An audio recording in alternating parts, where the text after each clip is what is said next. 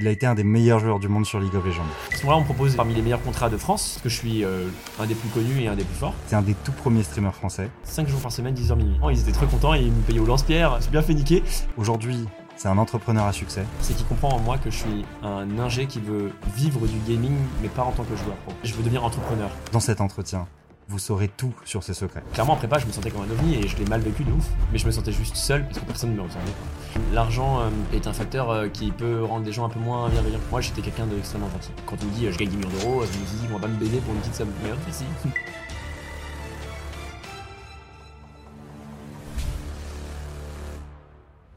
Je te l'ai pas dit Sky, mais t'as fait euh, rater la prépa de mon petit frère, euh, qui a fait, qui du coup a passé trois ans dessus et donc par ricochet, parce qu'après mon petit frère m'a intoxiqué à LoL, c'est c'est à cause de toi en fait que j'ai quitté mon poste de vice-président pour me lancer euh, sur League of Legends. Ok, ou, Voilà. ou grâce à moi que tu auras Ou grâce à toi. expérience entrepreneur de fou. euh, Il y a deux- alors, en deux vrai, ma- euh, deux manières de le voir.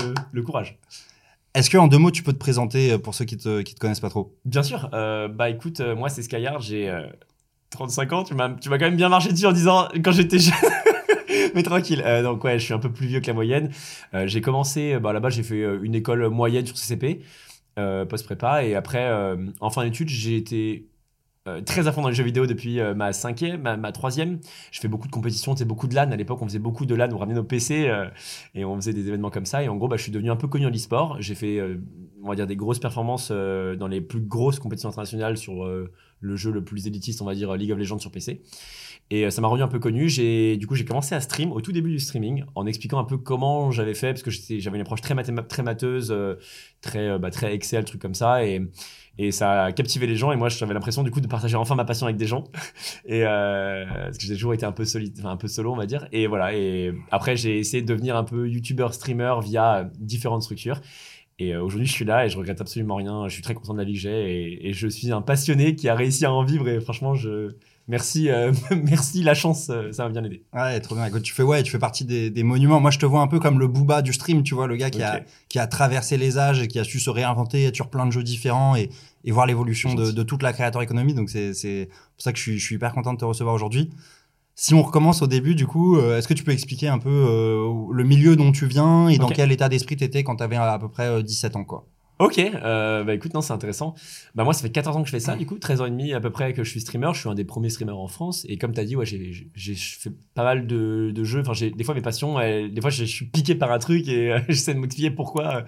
Euh, à 17 ans, en fait, bah, c'est simple. En gros, de base, j'étais assez bon à l'école.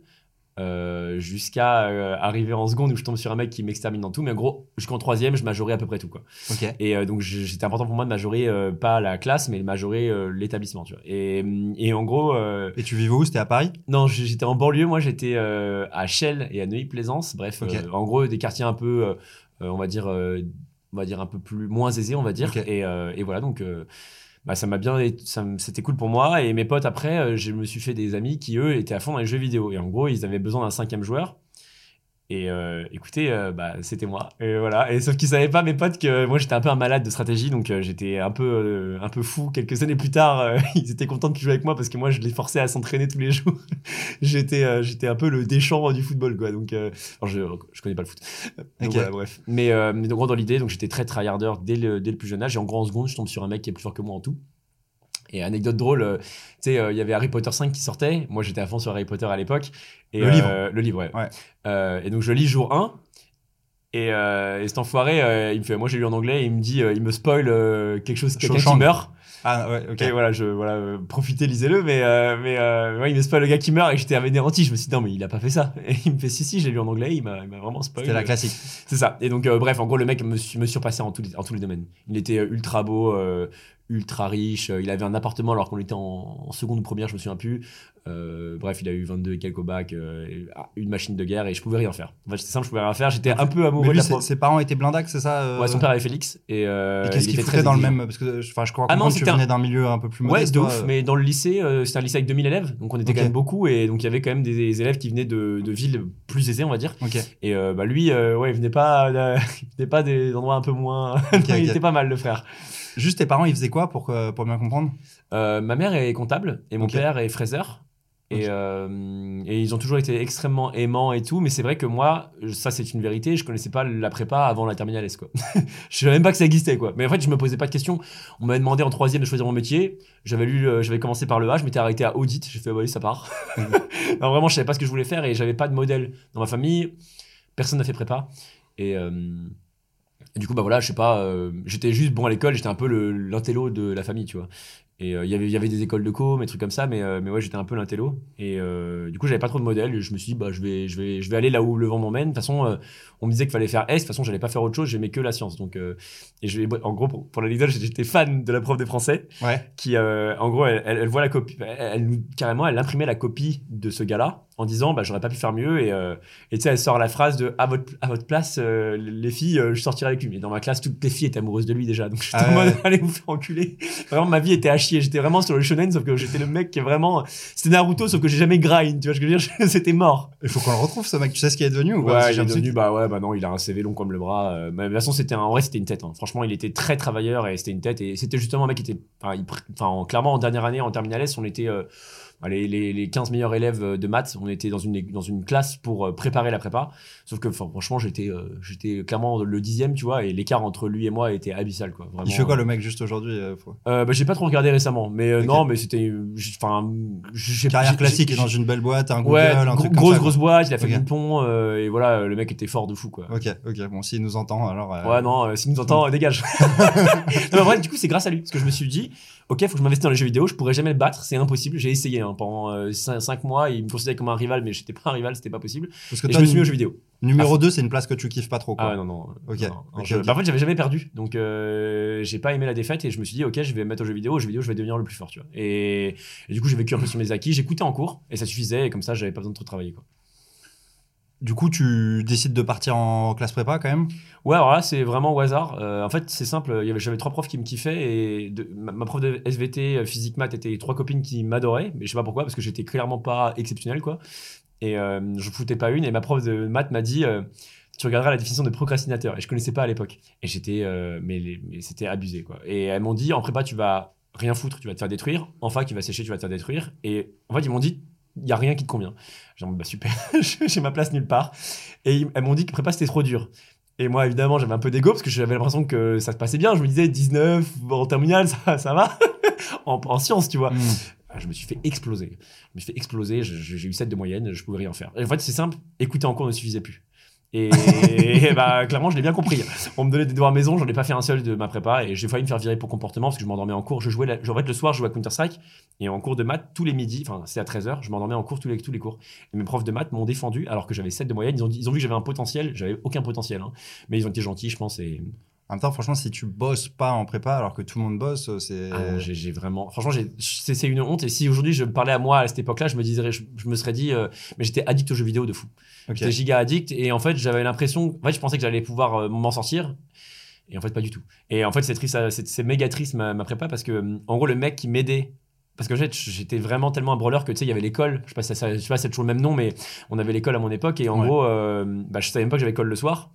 Et c'était mon, mon voisin qui m'aidait. Et c'est- mon voisin s'est fait virer parce qu'il était pas assez fort. Et franchement, c'est horrible. Genre. En fait, les gens qui m'ont aidé se sont tous fait tège. Donc, euh, du coup, euh, bah, du coup, j'ai un peu culpabilisé euh, sur ça, quoi. Et même quand je passais concours, euh, horrible, hein, vraiment, ma prof de physique qui me dit. T'es vraiment celui qui mérite le moins de la prépa. vraiment, ils m'ont enculé. Une meuf de ma classe que je trouvais sympa, elle m'a dit euh, euh, honnêtement Willy, enfin je m'appelais Willy, et, je m'appelle Willy en fait, et elle m'a dit ouais, honnêtement Willy, euh, tu mérites pas du tout, tu vois. Et, j'ai dit bah je sais, mais désolé. Franchement, je, voilà. Donc en vrai, non, c'est, je suis un hold-up quoi. En gros, euh, j'ai révisé mes concours 8 jours avant, je reviens du mix à Paris, une boîte, et je vois toute ma classe. Et il y a un gars qui me dit une phrase, et pendant 8 jours, par contre, j'ai, j'ai crunché j'ai essayé, je pouvais pas tout apprendre, c'est impossible. Donc en gros, j'ai essayé d'apprendre les formules de cours. Et en gros, ce que je fais, c'est qu'à chaque, fois, avant de rentrer dans l'exercice, comme les, les examens étaient beaucoup trop longs, en tout cas à mon époque, bah en fait, je pouvais pas tout faire. Donc ça m'allait très bien. Essayé juste de voir ce que je savais faire et voilà. Mais vraiment, c'est un hold-up. Je méritais pas du tout et je suis un scam. Donc, tu, tu, on est à 8 jours des concours. tu Ouais, rentres de boîte comme ça, il est 8 Ouais. du mode. Bah, avec mon pote avec qui je jouais à ACS. Ok, et donc euh, vous rentrez tranquillement. Là, tu croises ta classe de prépa qui fait quoi qui, qui va en cours ou qui va bosser ou quoi? Ouais, il y avait genre 28, 28 élèves sur 36. et, euh, et ils vont à la BU, Bibliothèque Universitaire. Je n'ai jamais été là-bas. Ok. Et euh, tu sais, ils aimaient bien bosser ensemble et tout. Moi, je, je- moi, je voulais juste rentrer chez moi et, et jouer, quoi. Et, Et tu ouais, dis je- qu'il y a un mec qui a dit une phrase qui t'a Ouais, marqué. Ouais, la phrase m'a marqué de fou. Il m'a dit, euh, il m'a dit, je sais plus la phrase exacte, mais il m'a dit, là par contre tu déconnes et ils m'ont dit, il m'a dit en fait là tu joues ta vie et tu vas faire 5 demi si jamais t'as rien. Donc il m'a dit, faut que tu bosses quoi. Et là par contre ça m'a mis une claque et pendant 8 jours j'ai pas dormi, j'ai fait que travailler. Ok. Bon, c'est vraiment pas du tout opti parce que maintenant j'ai appris comment apprendre etc. Et c'est vraiment pas du tout opti, mais j'étais foutu sinon, j'étais vraiment foutu. Et t'as eu quoi comme école du coup? Euh, j'ai eu CCP, euh, j'ai été accepté la première école que j'ai mis dans la liste, mais j'ai, c'est vraiment j'ai fait au plouf plouf mon école. Sincèrement, j'ai fait au plouf plouf. J'ai été pris sur CCP et on m'a dit qu'est-ce que t'aimes? J'ai dit bah les graph 7. Ils m'ont- On m'a dit ouais les graph 7 c'est ça. J'ai fait vraiment un plouf plouf entre les écoles qui avaient potentiellement des graph 7 et j'ai fait 3 heures de graph 7 dans l'année. C'est Enfin, quoi les dans graph ma- stats La 7 c'était un peu de la programmation sans langage. Mais je sais juste que j'étais tellement un cancre que je m'en rendais même pas compte. En fait, juste j'aimais rien en fait. Et, euh, et voilà. Et puis voilà, je me retrouve là-bas, une école de mécanique du coup, tout ce que je déteste. Ok. J'ai haï clairement la mécanique. Je trouve ça pue la merde. Grand force à vous les frères. Mais non, vraiment, j'avais pas du tout. Et, et puis euh, bah, au final, dans l'année, je, je suis deuxième, enfin, je suis vice majorant. euh. mais parce qu'en fait, j'avais des facilités à l'oral, tu vois. Il y avait beaucoup d'euros et à l'oral, je, je savais vendre des tapis, ça se passait bien. Donc là. Donc cette école est basée où? Euh, Besançon, vraiment euh, horrible, frère. euh, horrible. il fait moins 40 000. euh, c'est la neige éternelle là-bas. non, ça caille. Mais bref, non, c'était cool. Et justement, par contre, j'ai bien aimé parce que dans cette école-là, dans cette école-là, j'ai eu la chance du coup de voir plein de gens qui jouaient comme moi à des jeux vidéo très très tryhard. Donc euh, moi, je jouais à CS et à Dota. Donc Dota, c'est un peu l'ancêtre de League of Legends, qui est le jeu un peu le plus tryhard. Et donc en fait, je trouve des gens qui sont aussi tryharders que moi. Et, euh, et en fait, là, je me dis, enfin, des gens qui jouent comme moi, parce qu'en prépa, il y avait personne qui jouait à mes jeux. Personne. Ils jouaient tous à PES, euh, parce que c'était un peu le jeu de foot à la mode, tu vois. Tu te sentais un peu euh, rejeté à ce moment-là, genre un peu geek et Ah, tout ça, parce qu'à l'époque, les jeux vidéo, c'est pas du tout aussi cool que maintenant. Ah, euh, je, m'en sens- je me sentais extrêmement rejeté. ouais. Ah ouais, en fait, en prépa, je me suis dit, qu'est-ce que je fous là J'ai rien à foutre là. En fait, ils sont pas comme moi. Les gens étaient très travailleurs, euh, très investis dans les études, euh, pas du tout jeux vidéo. Moi, j'étais juste un gros geek qui avait des facilités, quoi. Et j'avais rien à foutre en prépa, en vrai, objectivement. En tout cas, dans ma mentalité. Je pense que si j'avais une mentalité différente et tout, mais en fait, je pense que j'ai pas été éduqué comme ça, tu vois. Moi, mes parents étaient en mode, tant que t'es bon à l'école, tu fais ce que tu veux. Sauf que, en fait, jusqu'en terminale, c'est facile d'être bon à l'école. Après, c'est plus difficile. Ouais, ouais. Ok, donc là, tu arrives en école, il y a plus la pression de la prépa, il y a d'autres geeks. Donc là, là, le, là c'est là que Willy meurt et que tu deviens Skyheart, quoi, un peu, quoi. Genre, ouais, euh, ouais, de ouf. Et là, euh, et là, vraiment, je me révèle. Je vois un gars qui, justement, joue à Dota. euh, En, en fait, il y avait un site. C'est compliqué, mais grosso modo, il y avait un site où il y avait un système de Hello. Et grosso modo, les meilleurs joueurs de France jouaient sur un site. Et donc, je découvre ce site. Et j'étais très fort à Dota. Donc, j'arrive et je, suis direct dans les bons. Donc, je joue contre eux. euh, en fait, je joue contre des légendes de jeux vidéo, quoi. Mais vraiment des légendes. Je joue contre des mecs que je suis fan, tu vois. Je joue contre un mec qui s'appelait Myers. Enfin, d'ailleurs, anecdote, je joue avec un mec qui s'appelait Myers, qui est donc euh, une légende de CS. Moi, j'étais fan de CS. À CS, j'étais un sub-top, quoi. J'étais euh, top 0, 0,3%, 0,4%, mais je suis pas au niveau de faire les, les, les plus grosses compétitions. Et, euh, et je joue contre un mec qui est bah, littéralement acheté champion du monde. Et donc, euh, je, suis, je suis aux anges de jouer avec lui. Tu vois. À Dota, je suis assez fort. Il est très fort aussi à Dota parce que les, les joueurs de CS étaient souvent des joueurs de Dota. C'était très souvent lié parce que c'était, gros, on était, en, on était en mode, on est euh, les, les joueurs supérieurs, euh, les plus tryhards du monde. Tu vois. Il y avait beaucoup d'ego à cette époque-là. On était en mode, euh, ne parlez pas d'autres jeux, on est les meilleurs, grosso modo. Et je joue avec Myers, je suis super impressionné. Je fais un gank, enfin bref, en gros, je fais un move dans le jeu et j'ai tellement, selon lui, j'ai mal joué. Il m'a insulté comme jamais je me suis insulté de ma vie. Ok. Et j'étais effondré, j'étais en mode j'ai raté ma vie. C'était genre le faker j'ai de voulu qui te. qui- Ouais, voilà, j'ai voulu l'impressionner et vraiment, euh, ça a pas marché. ouais, c'était un, vraiment, c'était un, un des meilleurs joueurs français euh, de l'histoire de CS, quoi. Et vraiment, il m'a insulté ma daronne, mais sur quatre générations. Ah, ok. Vraiment. Et J'étais en mode putain, merde. Mais c'est pas grave, tu vois, j'avais pas fait le meilleur move du monde, mais j'avais pas été si horrible, mais c'est vrai qu'il était très extrême. Mais, mais c'est vrai que c'était très toxique à l'époque. euh. Mais j'étais extrêmement élitiste, donc c'est pas grave, ça m'a pas arrêté. et- Ça t'a inspiré quoi? Tu t'es dit, faut que je défonce ce mec, faut que je devienne plus fort ou... Non, non, pas du tout. Je l'en voulais pas. J'étais en mode, bah, je peux comprendre. euh, Il c'est très émotionnel les jeux comme ça. Donc euh, non, non, j'ai continué à suivre ça et, et puis euh, sort League of Legends et donc c'est la période où il y a le, la grippe A. C'est quelle année à peu près. Bon, je sais plus. hein. La, la grippe. 2008 quoi par là ou J'en sais rien. J'en sais rien. J'ai euh, j'ai 21, 22 ans. Je suis en dernière année d'école d'ingé ou avant-dernière, je sais plus. Et, et je chope la grippe A volontairement. Et on 2009. se prend deux semaines sabbatiques où on geek comme des porcs. Et en gros, bah, sur euh, League of Legends qui sort, bah, je suis direct dans le top 20. euh, je suis dans le top 20, quoi. Et sachant que je joue aux sur le serveur US, donc j'ai 200 de ping. Et j'arrive quand même à être dans le top 20. Et en gros, euh, je me prends de passion pour le jeu parce que justement, les maths du jeu sont supérieures à tout ce que j'ai connu dans le jeu vidéo. Il y a un peu de maths dans le jeu et j'adore, je trouve ça trop fun. Et j'ai un edge par rapport aux autres euh, sur ça. Il y avait pas un... Kazé m'avait expliqué que sur League of Legends, au début, quand c'est sorti, euh, t'avais le classement des 500 meilleurs joueurs Ouais. qui a été release, genre, mais 6 mois après le début, quoi. Donc, Mm. Et, et donc, En fait, le seul classement qu'on avait, c'est le classement des 500 meilleurs joueurs. ok. Et euh, bah, moi, j'étais tout le temps dessus, donc euh, du coup, ça me permettait de suivre mon classement et tout. Et, euh, et ouais, j'étais genre 19ème, ce genre de truc. Et je jouais avec tous les meilleurs joueurs du jeu, tout simplement. Et euh, donc, c'était cool. Et, et j'étais assez bon. Et, et j'avais des. Enfin, je pouvais imaginer des straps. Parce qu'en fait, moi, ce que j'adore, c'est quand il y a tout à créer. Quand il faut imaginer des choses un peu. En fait, les jeux vidéo, ça paraît abrutissant. Mais en réalité, pas tant que ça. Imaginez les échecs, mais il y a beaucoup plus de variables. Et bah, franchement, c'est vraiment ça. Même si je sais qu'on peut croire que les échecs, c'est mille fois plus intellectuel que le, certains jeux vidéo. Honnêtement, je pense que ça s'en rapproche énormément. Je pense même que les jeux vidéo sont pas moins simples que les échecs.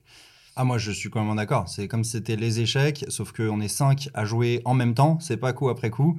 Et que euh, toutes les deux semaines, t'as un mec qui te dit Attends, la tour, on va niquer un peu sa force, c'est trop fort. Le cavalier, on va rendre ça plus fort, et ainsi de Oui. suite. Quoi. Genre, c'est. Les, T'as en fait, c'est les échecs, mais le jeu change un petit peu. Ouais. Il faut s'adapter, il faut du coup recomprendre un peu les nouvelles, les nouveaux enjeux, comment, comment adapter, comment exploiter un peu les nouvelles failles potentielles. Et moi, ça, ça me passionnait de fou.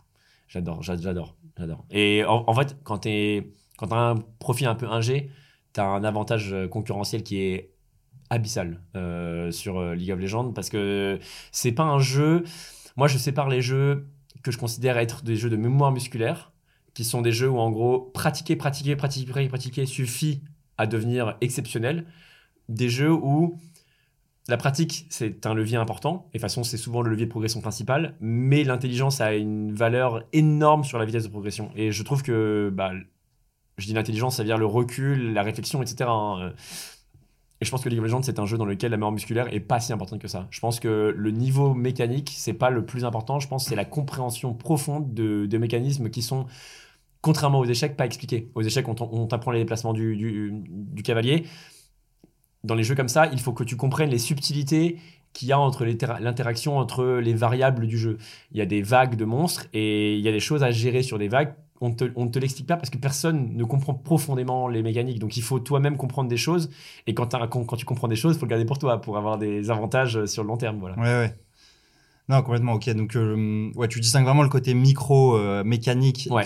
enfin, exécution, APM, nombre d'actions par minute. Bon, ça, j'en parle souvent, donc je pense que la, Ok, la commune connaît un peu. Je sais d'être le plus Du côté euh, macro, euh, stratégie. euh, Je pense et- que la macro est plus importante que la micro. Ouais, en réalité. Et je pense qu'il y a des personnages qui sont très très faciles à jouer micro. Et je pense que tu peux monter très haut avec euh, genre 300 de ping, alors que normalement sur un jeu, on va dire comme CS, c'est impossible. ouais, ouais. Je suis un, ça je suis un croit joueur de Najus et de Garen, donc je suis voilà, 100% Ah oui dans ton on est ensemble Ah ouais, moi, c'est- Garen Phase Rush. hein. Je suis monté master Ok, ok. avec Garen, Phase Rush. Non, mais Garen, tu vois, typiquement, bah, micro, c'est assez accessible, mais c'est très, et, c'est très difficile pour l'adversaire de ne pas se faire punir.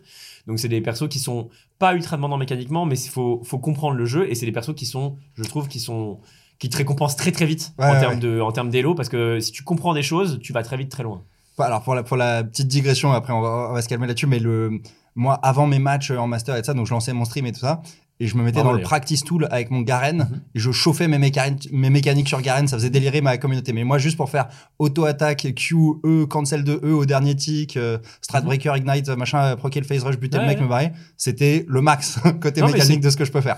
En- Mais En vrai, on va dire en termes de spectre, tu vois, ce serait genre un 3 sur 10, 4 sur 10 en termes de mécanique, ouais, c'est pas un quoi, c'est pas. Ouais, c'est pas un non plus, mais c'est pas ultra Oui, oui, facile, mais oui, c'est pas non plus sûr. difficile. Mais en fait, c'est- largement suffisant. Le- League of Legends n'est pas un jeu giga giga mécanique. Il y a quelques persos qui le sont, mais ils sont rares. C'est vraiment, de toute façon, je pense que dans la vie tout est un spectre. Et euh, et euh, honnêtement, je pense que la compréhension profonde du jeu a énormément de valeur sur, les- sur League of Legends. Beaucoup plus que d'autres jeux. Par exemple, Counter Strike, il vaut mieux être ultra précis sur toutes les têtes que tu mets que comprendre les rotations de map. Clairement. C'est ce que j'allais dire, c'est qu'en fait, toi, tu viens de l'univers euh, Counter-Strike. euh, alors, Dota, Ouais. je sais pas comment c'était, à quel point Comme LoL. Comme LoL, ok, d'accord. ouais, ok, ok. Parce que du, du coup, je t'imagine comme un joueur qui devait être assez bon mécaniquement, quoi. Enfin, j'imagine Counter-Strike, il y a quand même, pour être dans le top euh, 0,04%. Moi, j'étais un un stratège. Moi, j'étais un stratège à CS. Ok. J'étais pas le meilleur tireur. J'étais correct. Euh, bah, alors, Valorant, je suis monté IMO 2 et tout, sans délai en stream, donc euh, clairement, je me faisais bien snipe. Mais euh, je tire correctement. Mais ma vraie force, c'est que je suis un excellent stratège. Sur CS, euh, j'étais un malade et en gros, j'enregistrais euh, des stratégies. Je, je forçais mes potes à apprendre. J'étais euh, une bibliothèque de flash. En gros, à Counter-Strike, il fallait qu'on flash à des certaines distances pour que la flash, quand elle arrive dans la perspective de l'adversaire, elle pète instant. Comme ça, il peut pas se retourner. Et en fait, quand tu comprends ces mécaniques-là et que tu les exploites bien, c'est très très très efficace. Donc euh, j'aimais bien trouver des, des nouvelles idées très très efficaces et c'était grave mon délire. Donc euh, j'ai toujours été un, strat- un- un- un stratège. Quoi. Je suis- ma force, c'est ma stratégie. Mon niveau mécanique, ça n'a jamais été exceptionnel. C'est juste que je suis. je- je- en fait, je, je- je sors des sentiers battus et je pense que des fois j'ai des très bonnes idées. Je pense que sur LoL, par exemple, j'ai créé une méta, j'ai créé la méta Gold Item et je pense que j'étais le premier à l'exploiter au niveau professionnel et après ça a été repris dans le monde entier. Quoi. Et je suis content d'avoir été cette personne. Tu vois. Donc euh, je, je pense que ma vraie force, c'est ma capacité à comprendre des failles stratégiques. Ouais. Ok. Après les Worlds de LoL, je l'explique euh, aux mecs de Riot qu'il y a plein de problèmes dans leur jeu et ils les ont corrigés. C'est ça, mais ils m'ont pas trop. ils a pas eu un petit merci Skyheart. Ok. ils s'en battaient les couilles. Quand tu dis que t'expliques, c'est que tu balances un tweet euh, et qu'ils le reprennent ou tu Ah leur envoies un mail en direct ah, ou... ah non, c'est plus que ça. J'ai fait, j'ai fait les Worlds et j'ai rencontré les mecs qui faisaient les équilibrages et j'ai mangé avec eux et ils ont adoré mon profil. Ils-. Pendant trois heures, j'ai parlé qu'à eux. Quoi. Mais euh, bon, euh, ils m'ont vite oublié une fois qu'ils ont corrigé les trucs. Mais, mais non, en vrai, je pense que j'ai été plus compétent que Riot en vrai. Ok. Ouais. Comment, euh, comment commence ta carrière pro du coup? Donc tu es en école, tu te rends compte que tu tapes euh, le top 20 euh, sur LoL en étant sur le serveur US. À ce moment-là, il y avait Ouais. qu'un serveur aux US. Donc- qu'un serveur US, il y a un par serveur rapport Europe qui a ouvert. ouais. Et par rapport à l'Europe, tu vois, parce que tu Après, le serveur Europe ou- ouvre et pareil, euh, franchement, je suis dans les plus forts. hein. Sans, sans, sans, sans modestie, je suis dans les plus forts. Ok. Et bah, du coup, ouais, bah, ça se passe bien. Et en gros, je regarde un mec qui s'appelle Hotshot GG. C'est un streamer, c'est le premier gros streamer de l'époque. Il est numéro un.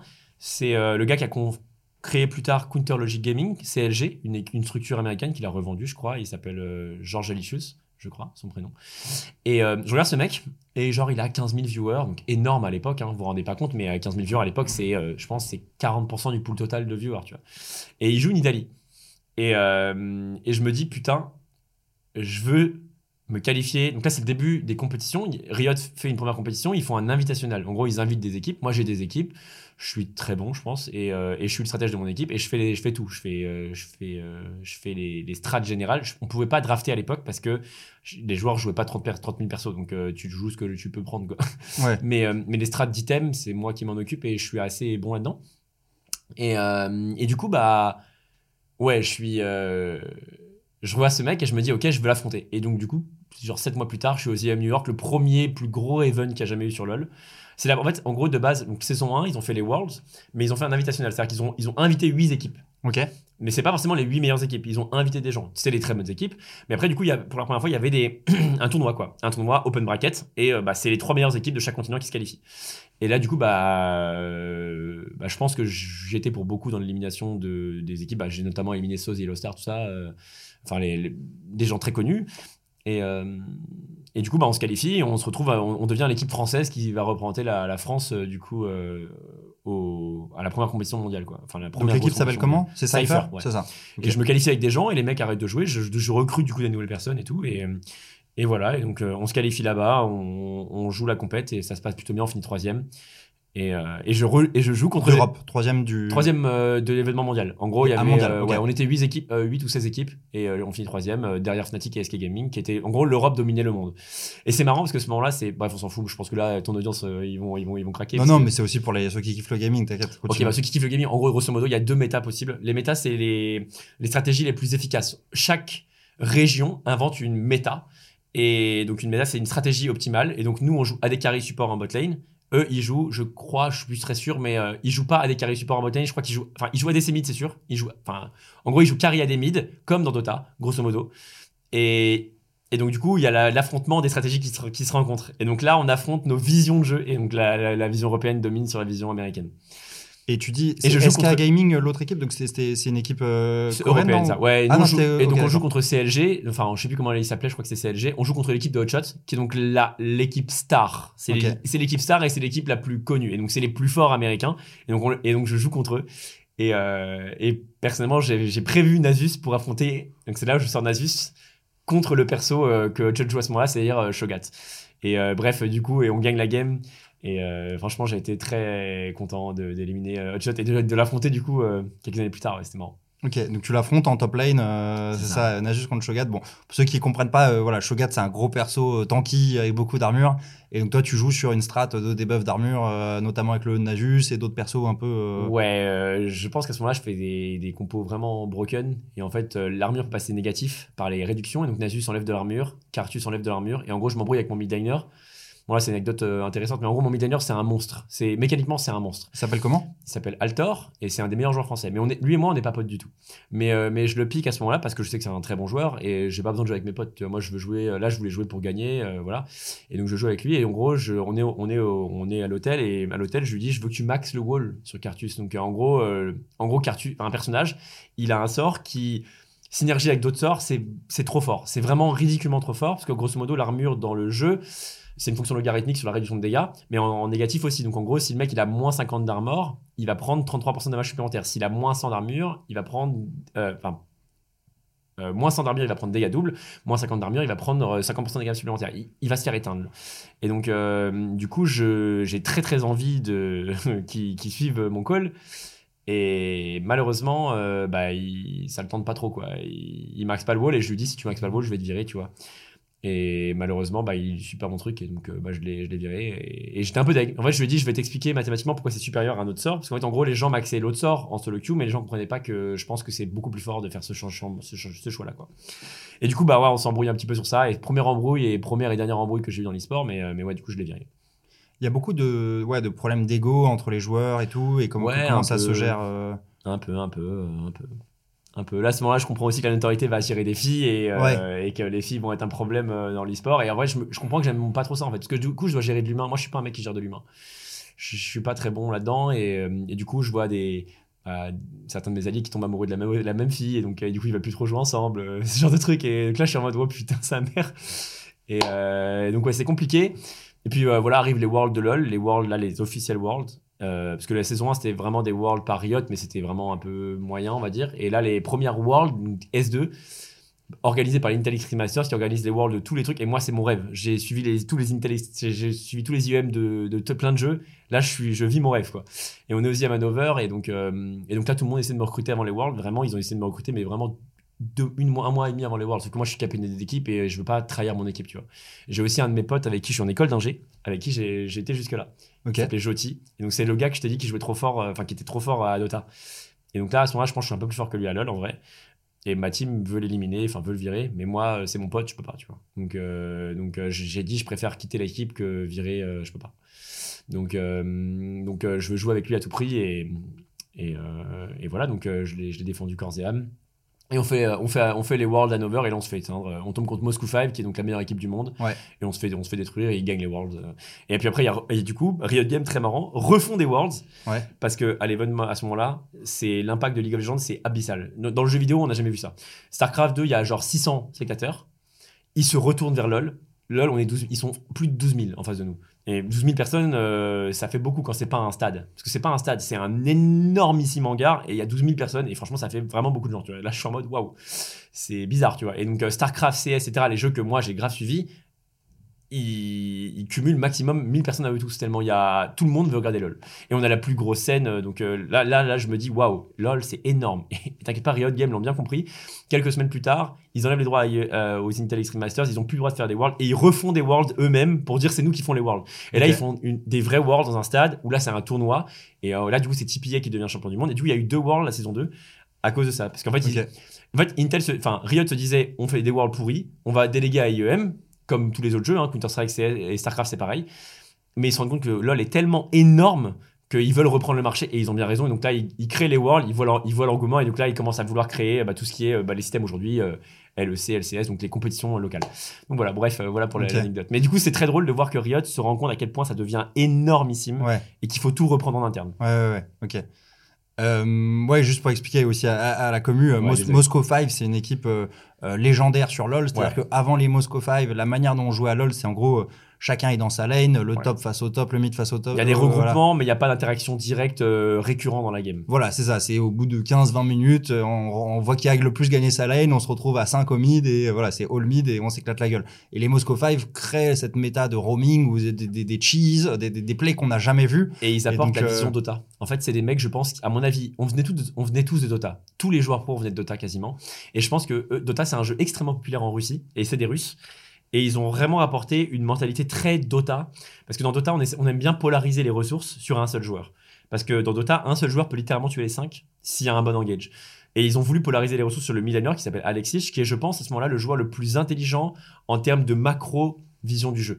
Et donc, euh, et donc ils inventent une nouvelle façon de jouer et leur façon de jouer, rien à dire, elle est extrêmement efficace et ils remportent tout quoi. Et, vraiment, moi, ils, ils nous ont massacrés. hein. Et euh, bon, à un moment, je deviens un peu plus connu aussi parce que en gros, il y a un moment où j'ai, euh, on va dire, j'ai un peu carry trois games contre eux. On a fini par perdre, mais j'ai pas mal joué, donc ça m'a rendu un peu connu parce que j'ai, bien aidé à la victoire, on va dire. On a, on a, perdu 2-1, mais en gros, j'étais feed les trois games quoi. Ok.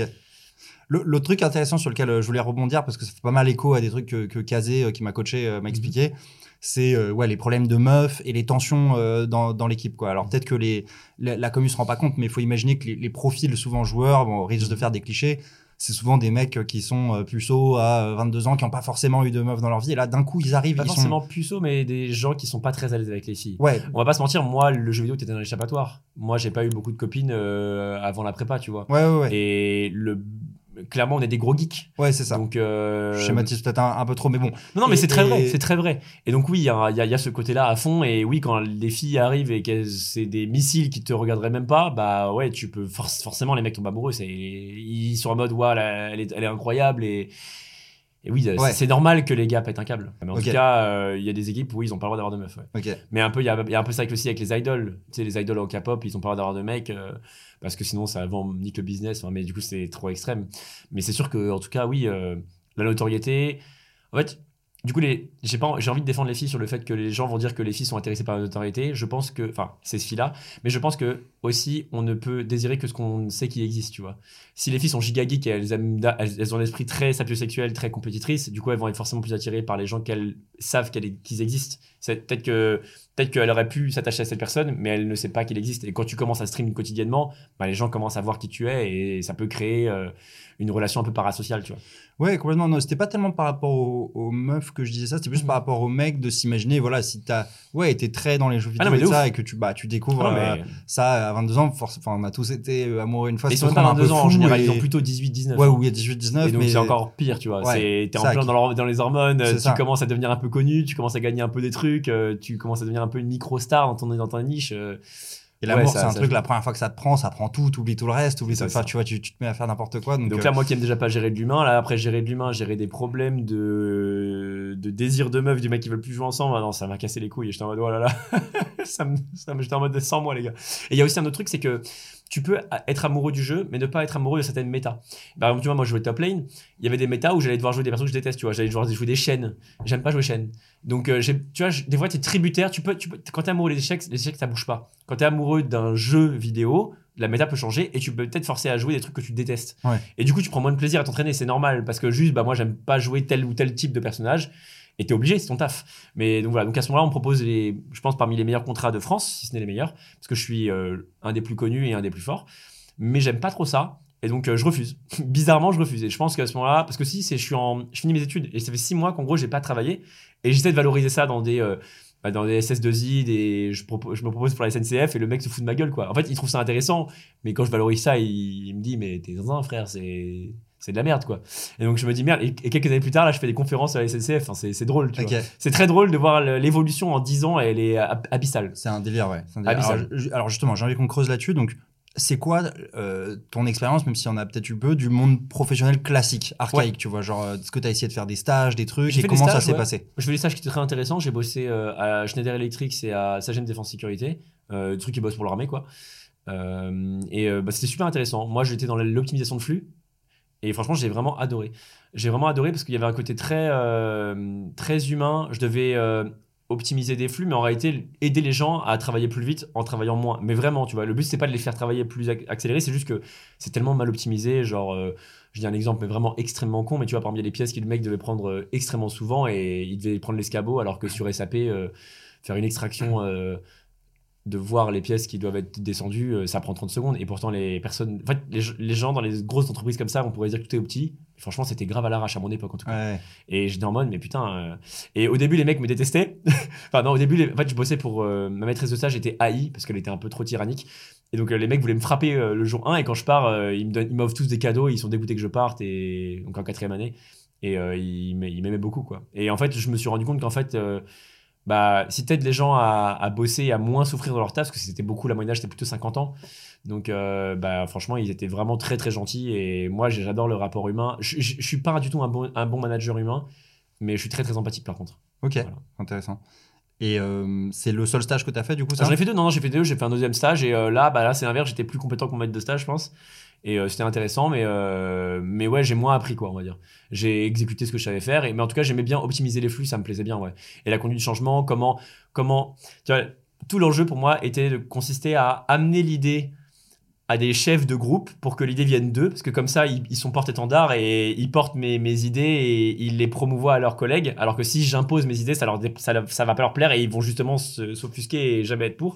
Donc l'idée, c'est d'essayer de les amener avec via les brainstorms à, aller dans la même direction que je veux, mais en faisant croire que c'est leur idée à eux et leur dire ah ouais putain c'est trop intelligent, comme ça du coup, euh, bah, ils portent ça à fond et on avance et les et donc euh, et je trouvais ça trop intéressant en fait. Le, le rapport, euh, bon c'est un peu de la manipulation on va dire, mais c'est super intéressant de voir comment enfin avancer avec eux main dans la main et qu'on soit une équipe soudée tu vois et Comment, tu, ça vachement comment cool. tu fais que ton mid laner max le E euh, sur son cartus quoi? C'est Ah la bah même logique. ça, j'ai pas C'est- réussi, C'est ça, t'avais pas réussi, mais t'avais peut-être appris de ça, tu vois. C'est, enfin moi je trouve souvent euh, là je faisais justement une conf il y a deux semaines euh, là-dessus sur les skills que, euh, chez KPMG, tu vois sur les skills que les jeux vidéo t'apprennent dans le monde de l'entreprise.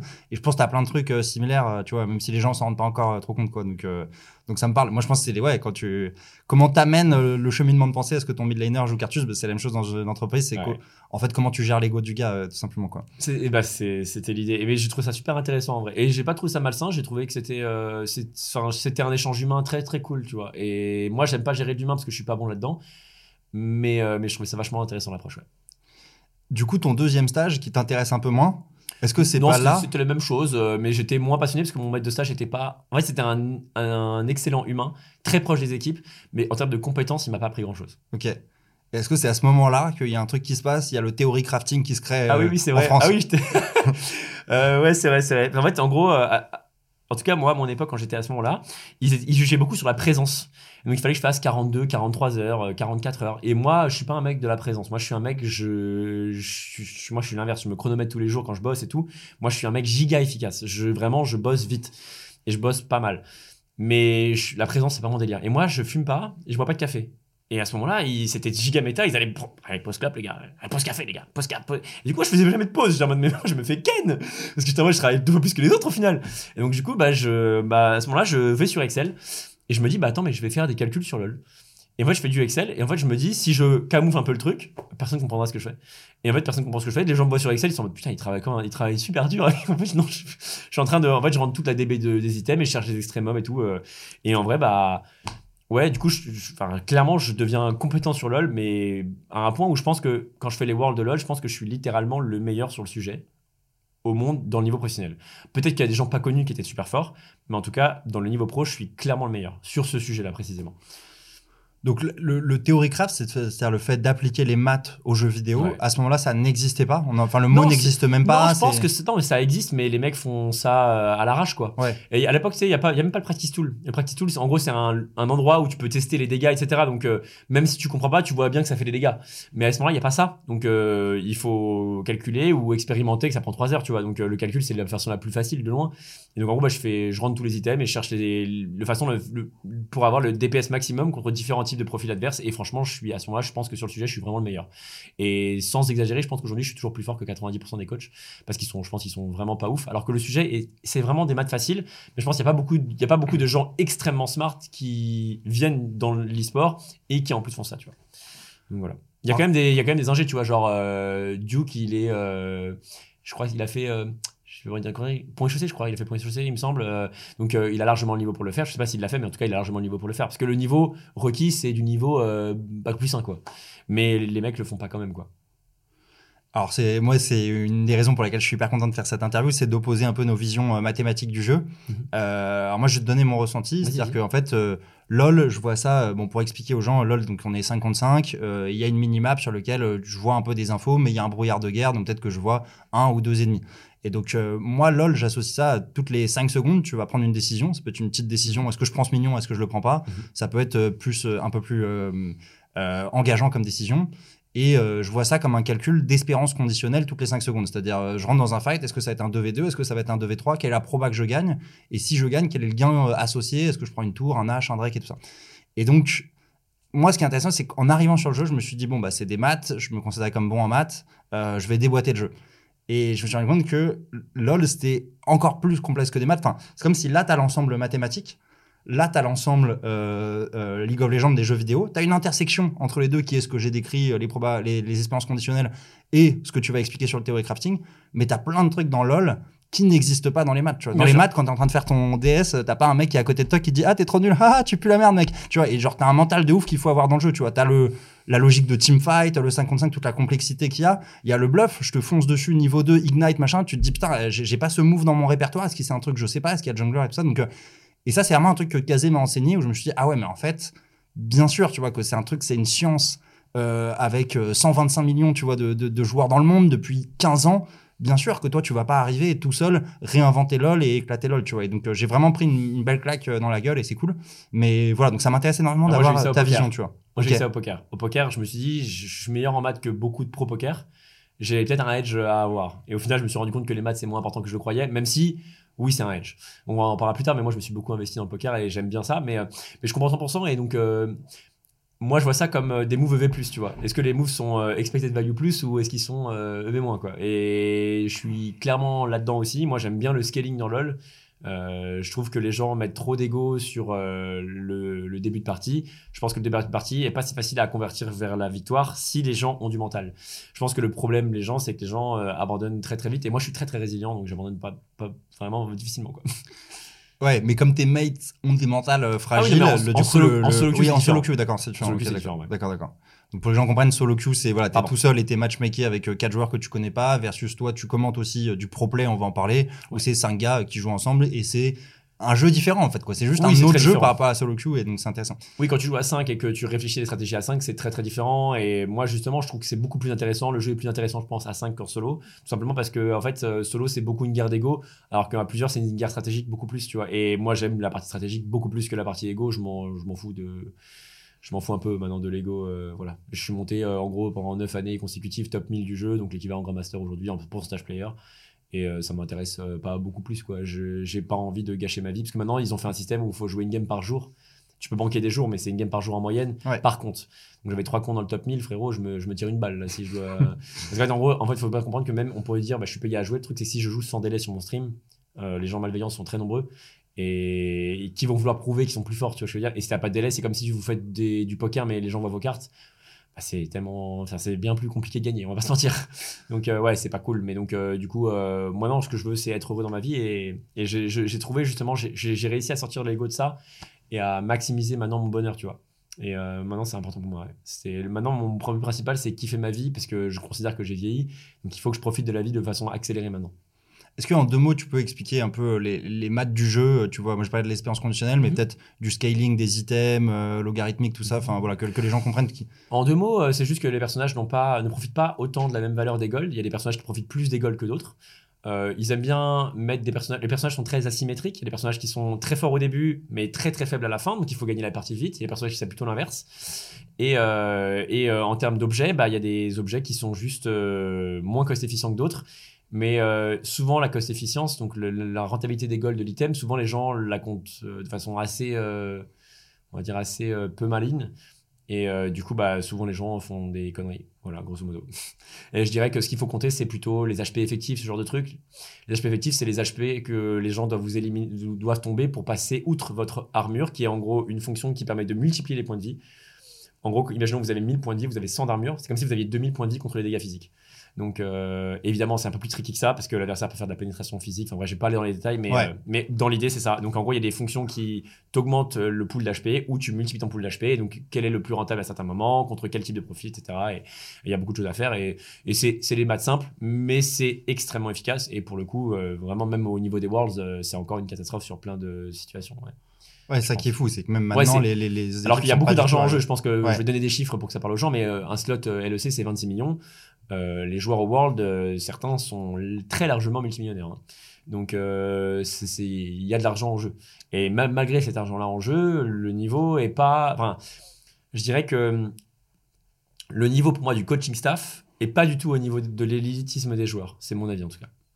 Alors j'en profite pour poser une petite question, qui sera une petite digression, après on va reprendre dans l'histoire, mais du coup, voilà, à l'époque, tu crées un peu le théorie crafting dans le monde, ou en tout cas tu le pousses à un niveau qui avait Je vais jamais pas- été fait. je vais pas exagérer, mais Oui, en tout mais cas, tu- je, je à- suis à le plus compétent sur ce domaine. Voilà, pense. t'es le plus gros théorie crafter du monde, tu, tu l'as poussé plus loin que euh, ce qu'on pensait.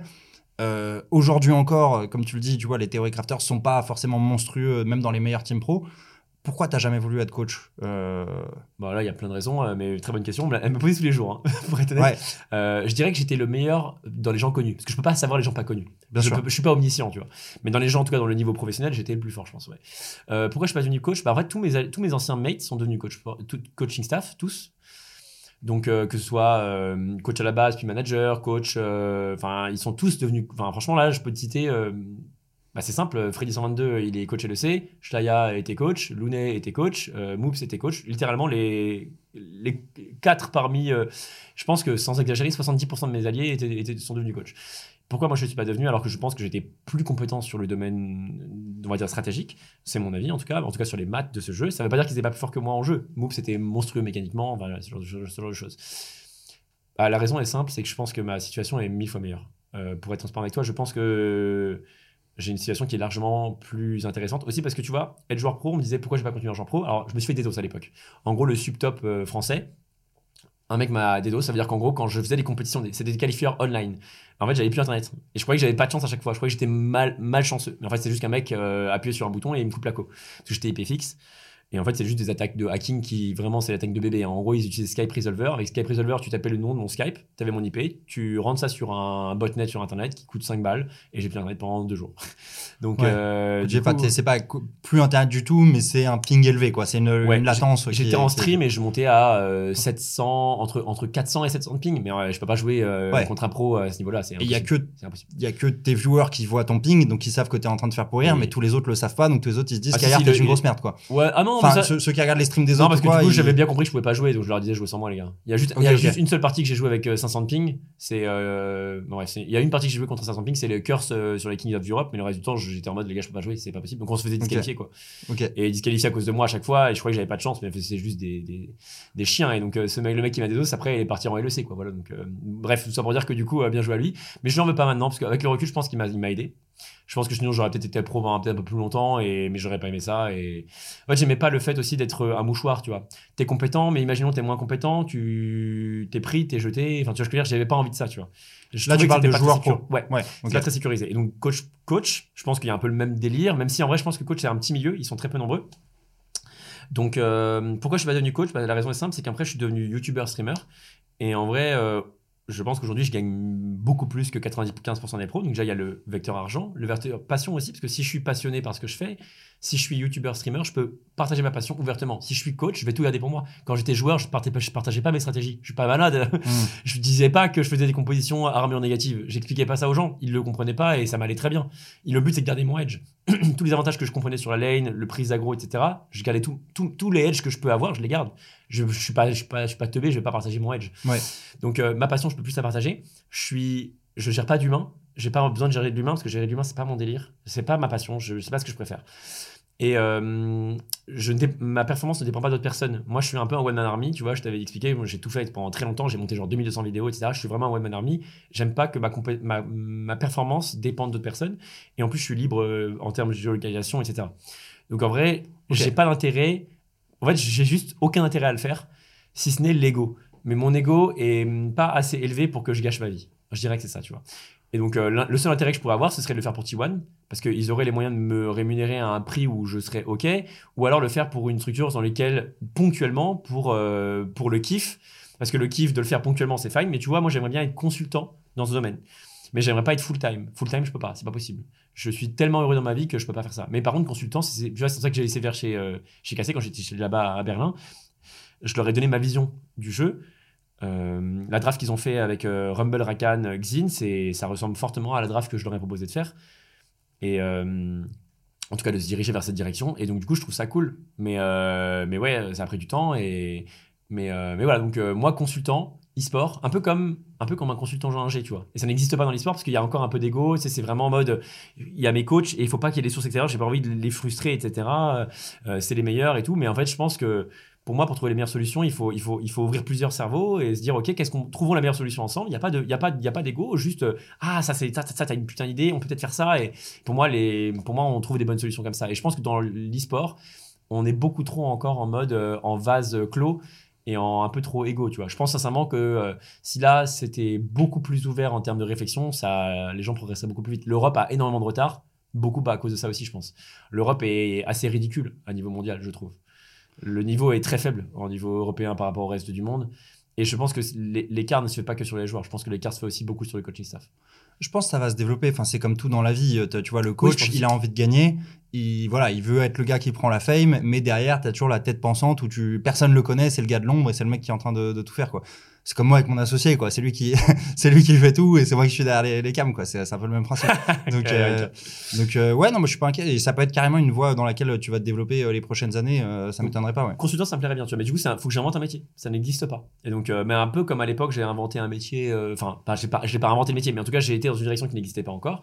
Être consultant e-sport euh, enfin sur LoL spécifiquement que sur LoL mais ça me plairait bien tu vois. Mais est-ce que c'est un truc où tu as toujours eu un peu ce sentiment là aussi de pas être valorisé euh, tu vois euh, non je dirais pas ça mais c'est juste que en fait je trouve juste triste que les gens soient des fois aussi fermés d'esprit sur des choses ou en tout cas il y a des j'ai vraiment des raisons mathématiques. Et je trouve que les maths c'est un bon moyen de prendre des meilleurs des, des, bons choix. Je pense que les, les maths c'est un je pense pas être une craque en maths. Je pense sincèrement être nul à chier en maths par rapport à des à des mecs ultra forts en maths. Mais mon niveau mathématique est suffisant pour pour les jeux vidéo mais je pense que les maths et la logique, c'est des, des bons vecteurs pour prendre des décisions rationnelles qui sont bonnes, même si les gens ne s'en rendent pas compte à l'instant T.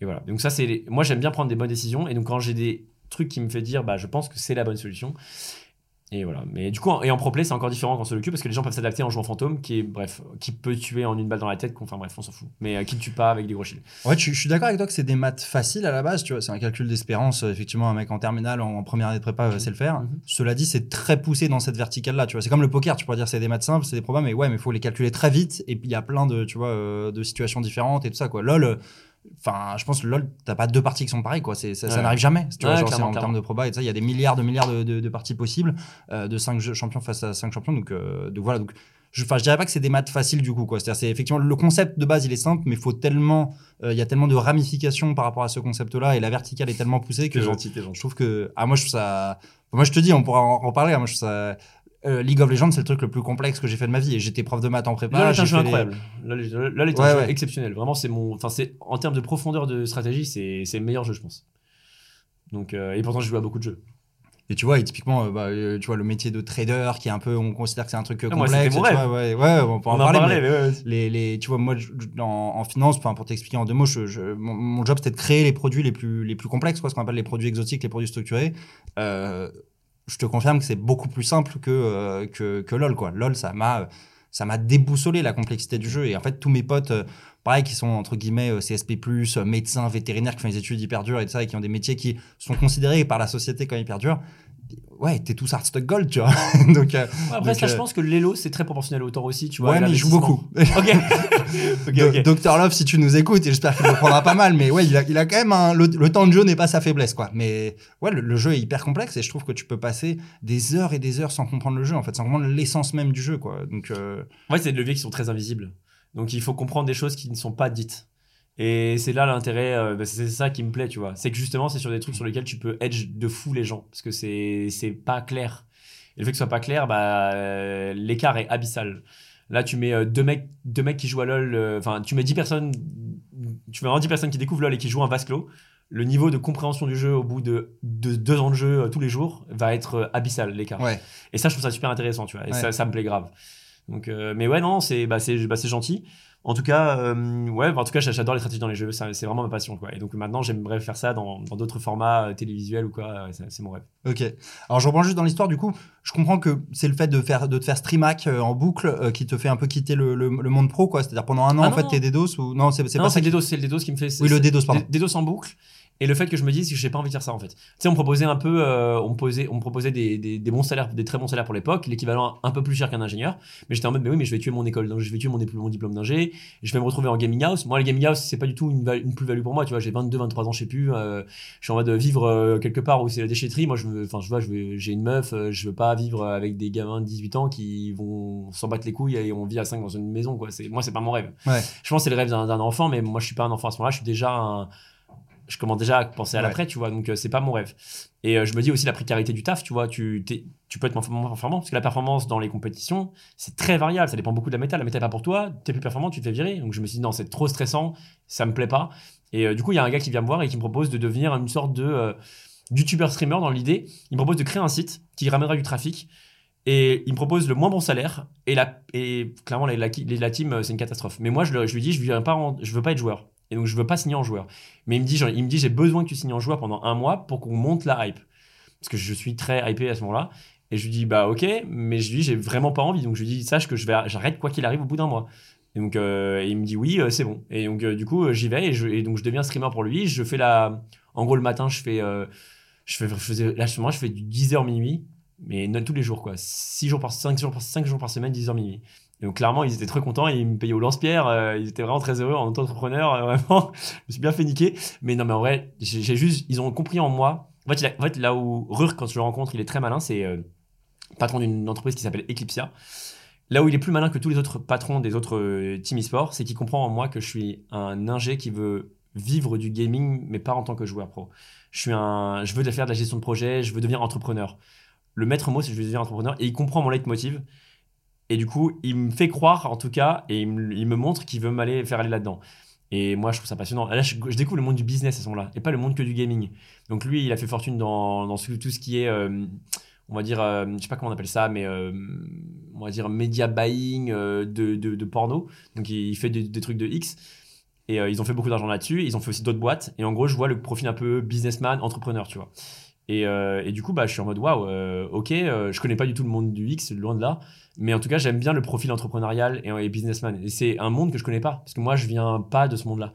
Et ça m'intéresse. Je suis en mode waouh, c'est trop stylé. Et donc, c'est ça aussi qui m'a grave attiré.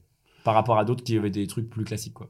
Les soft skills qu'il a appris là-dedans, c'est donc le SEO, euh, Search Engine Optimization, euh, les AdWords et tout ça. Et c'est ça qui te transmet Ouais. avec l'am- l'ambition, enfin si je schématise, Eclipsia, l'ambition c'est de créer le Wikipédia des jeux vidéo. C'est-à-dire pour euh, les casus, euh, les, les casual players qui n'ont pas le temps, c'est ok, je me connecte, ok, je joue euh, Garen, quel build il faut que je joue, quel- comment, comment il faut que je, Ouais, quel moi- spell il faut que je max, tout ça quoi. moi je vais devenir moi je suis très bon dans ça. Donc je vais faire des tutos qui sont très très avancés. Format YouTube et format site. La vidéo YouTube va être mise en avant par le site et inversement. Donc ça va faire un backlink ça va référencier très facilement. Et mon objectif à ce moment-là c'est de prendre toutes les positions de tous les personnages du, du jeu. Donc euh, je travaille très dur et, euh, et en fait euh, bah, je, je pense qu'à un moment j'ai eu quasiment toutes les positions. C'est à dire qu'en gros premier deuxième c'est moi de tous les personnages. Du coup le but c'est de prendre toutes les positions. Comment t'as fait ça? Euh, bah en fait, du coup, ils m'expliquent comment ça fonctionne le SEO, etc. Donc, euh, en gros, ils ont un mec là-bas, et donc, en fait, il fallait du trust sur leur site, etc., des backlinks, et en gros, ils embedent la vidéo YouTube, et moi, je mets des mots-clés, je, je cherche les mots-clés que les gens tapent, et euh, je, trouve, je crée des noms de tutos adaptés à ces mots-clés, etc., etc. Et donc, je prends toutes les positions, en tout cas le maximum. Et, du coup, quand je rencontre les équipes, ce que j'aime, c'est que du coup, ils voient en moi un. En fait, il- en fait donc Krurk a, a- était pas un ingé, mais il bossait avec, avec un ingé. euh, son bras droit, c'était un, c'était un ingé. euh, et donc, euh, ils se reconnaissent un peu en moi dans le côté entrepreneurial. Tu vois. Je sais que ingé, ça veut rien dire. hein, parce que moi, quand je rencontre souvent des entrepreneurs, ils sont, ils sont, pas, ils sont pas à la base, ils ont pas fait d'études. Mais moi, c'est pas les études qui montrent que tu veux devenir entrepreneur. Mais je pense que c'est un mindset. Tu vois. Et ils comprennent mon mindset et j'ai clairement un mindset entrepreneurial sans que je m'en rende compte à ce moment-là. Tu vois.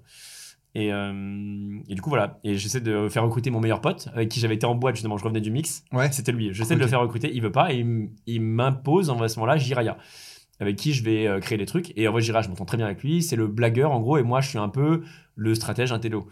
Euh, Et donc, on fait ça et on crée, euh, on crée les tutos, etc. Ils me font aussi bosser sur l'AdWords, du coup, de leur côté X.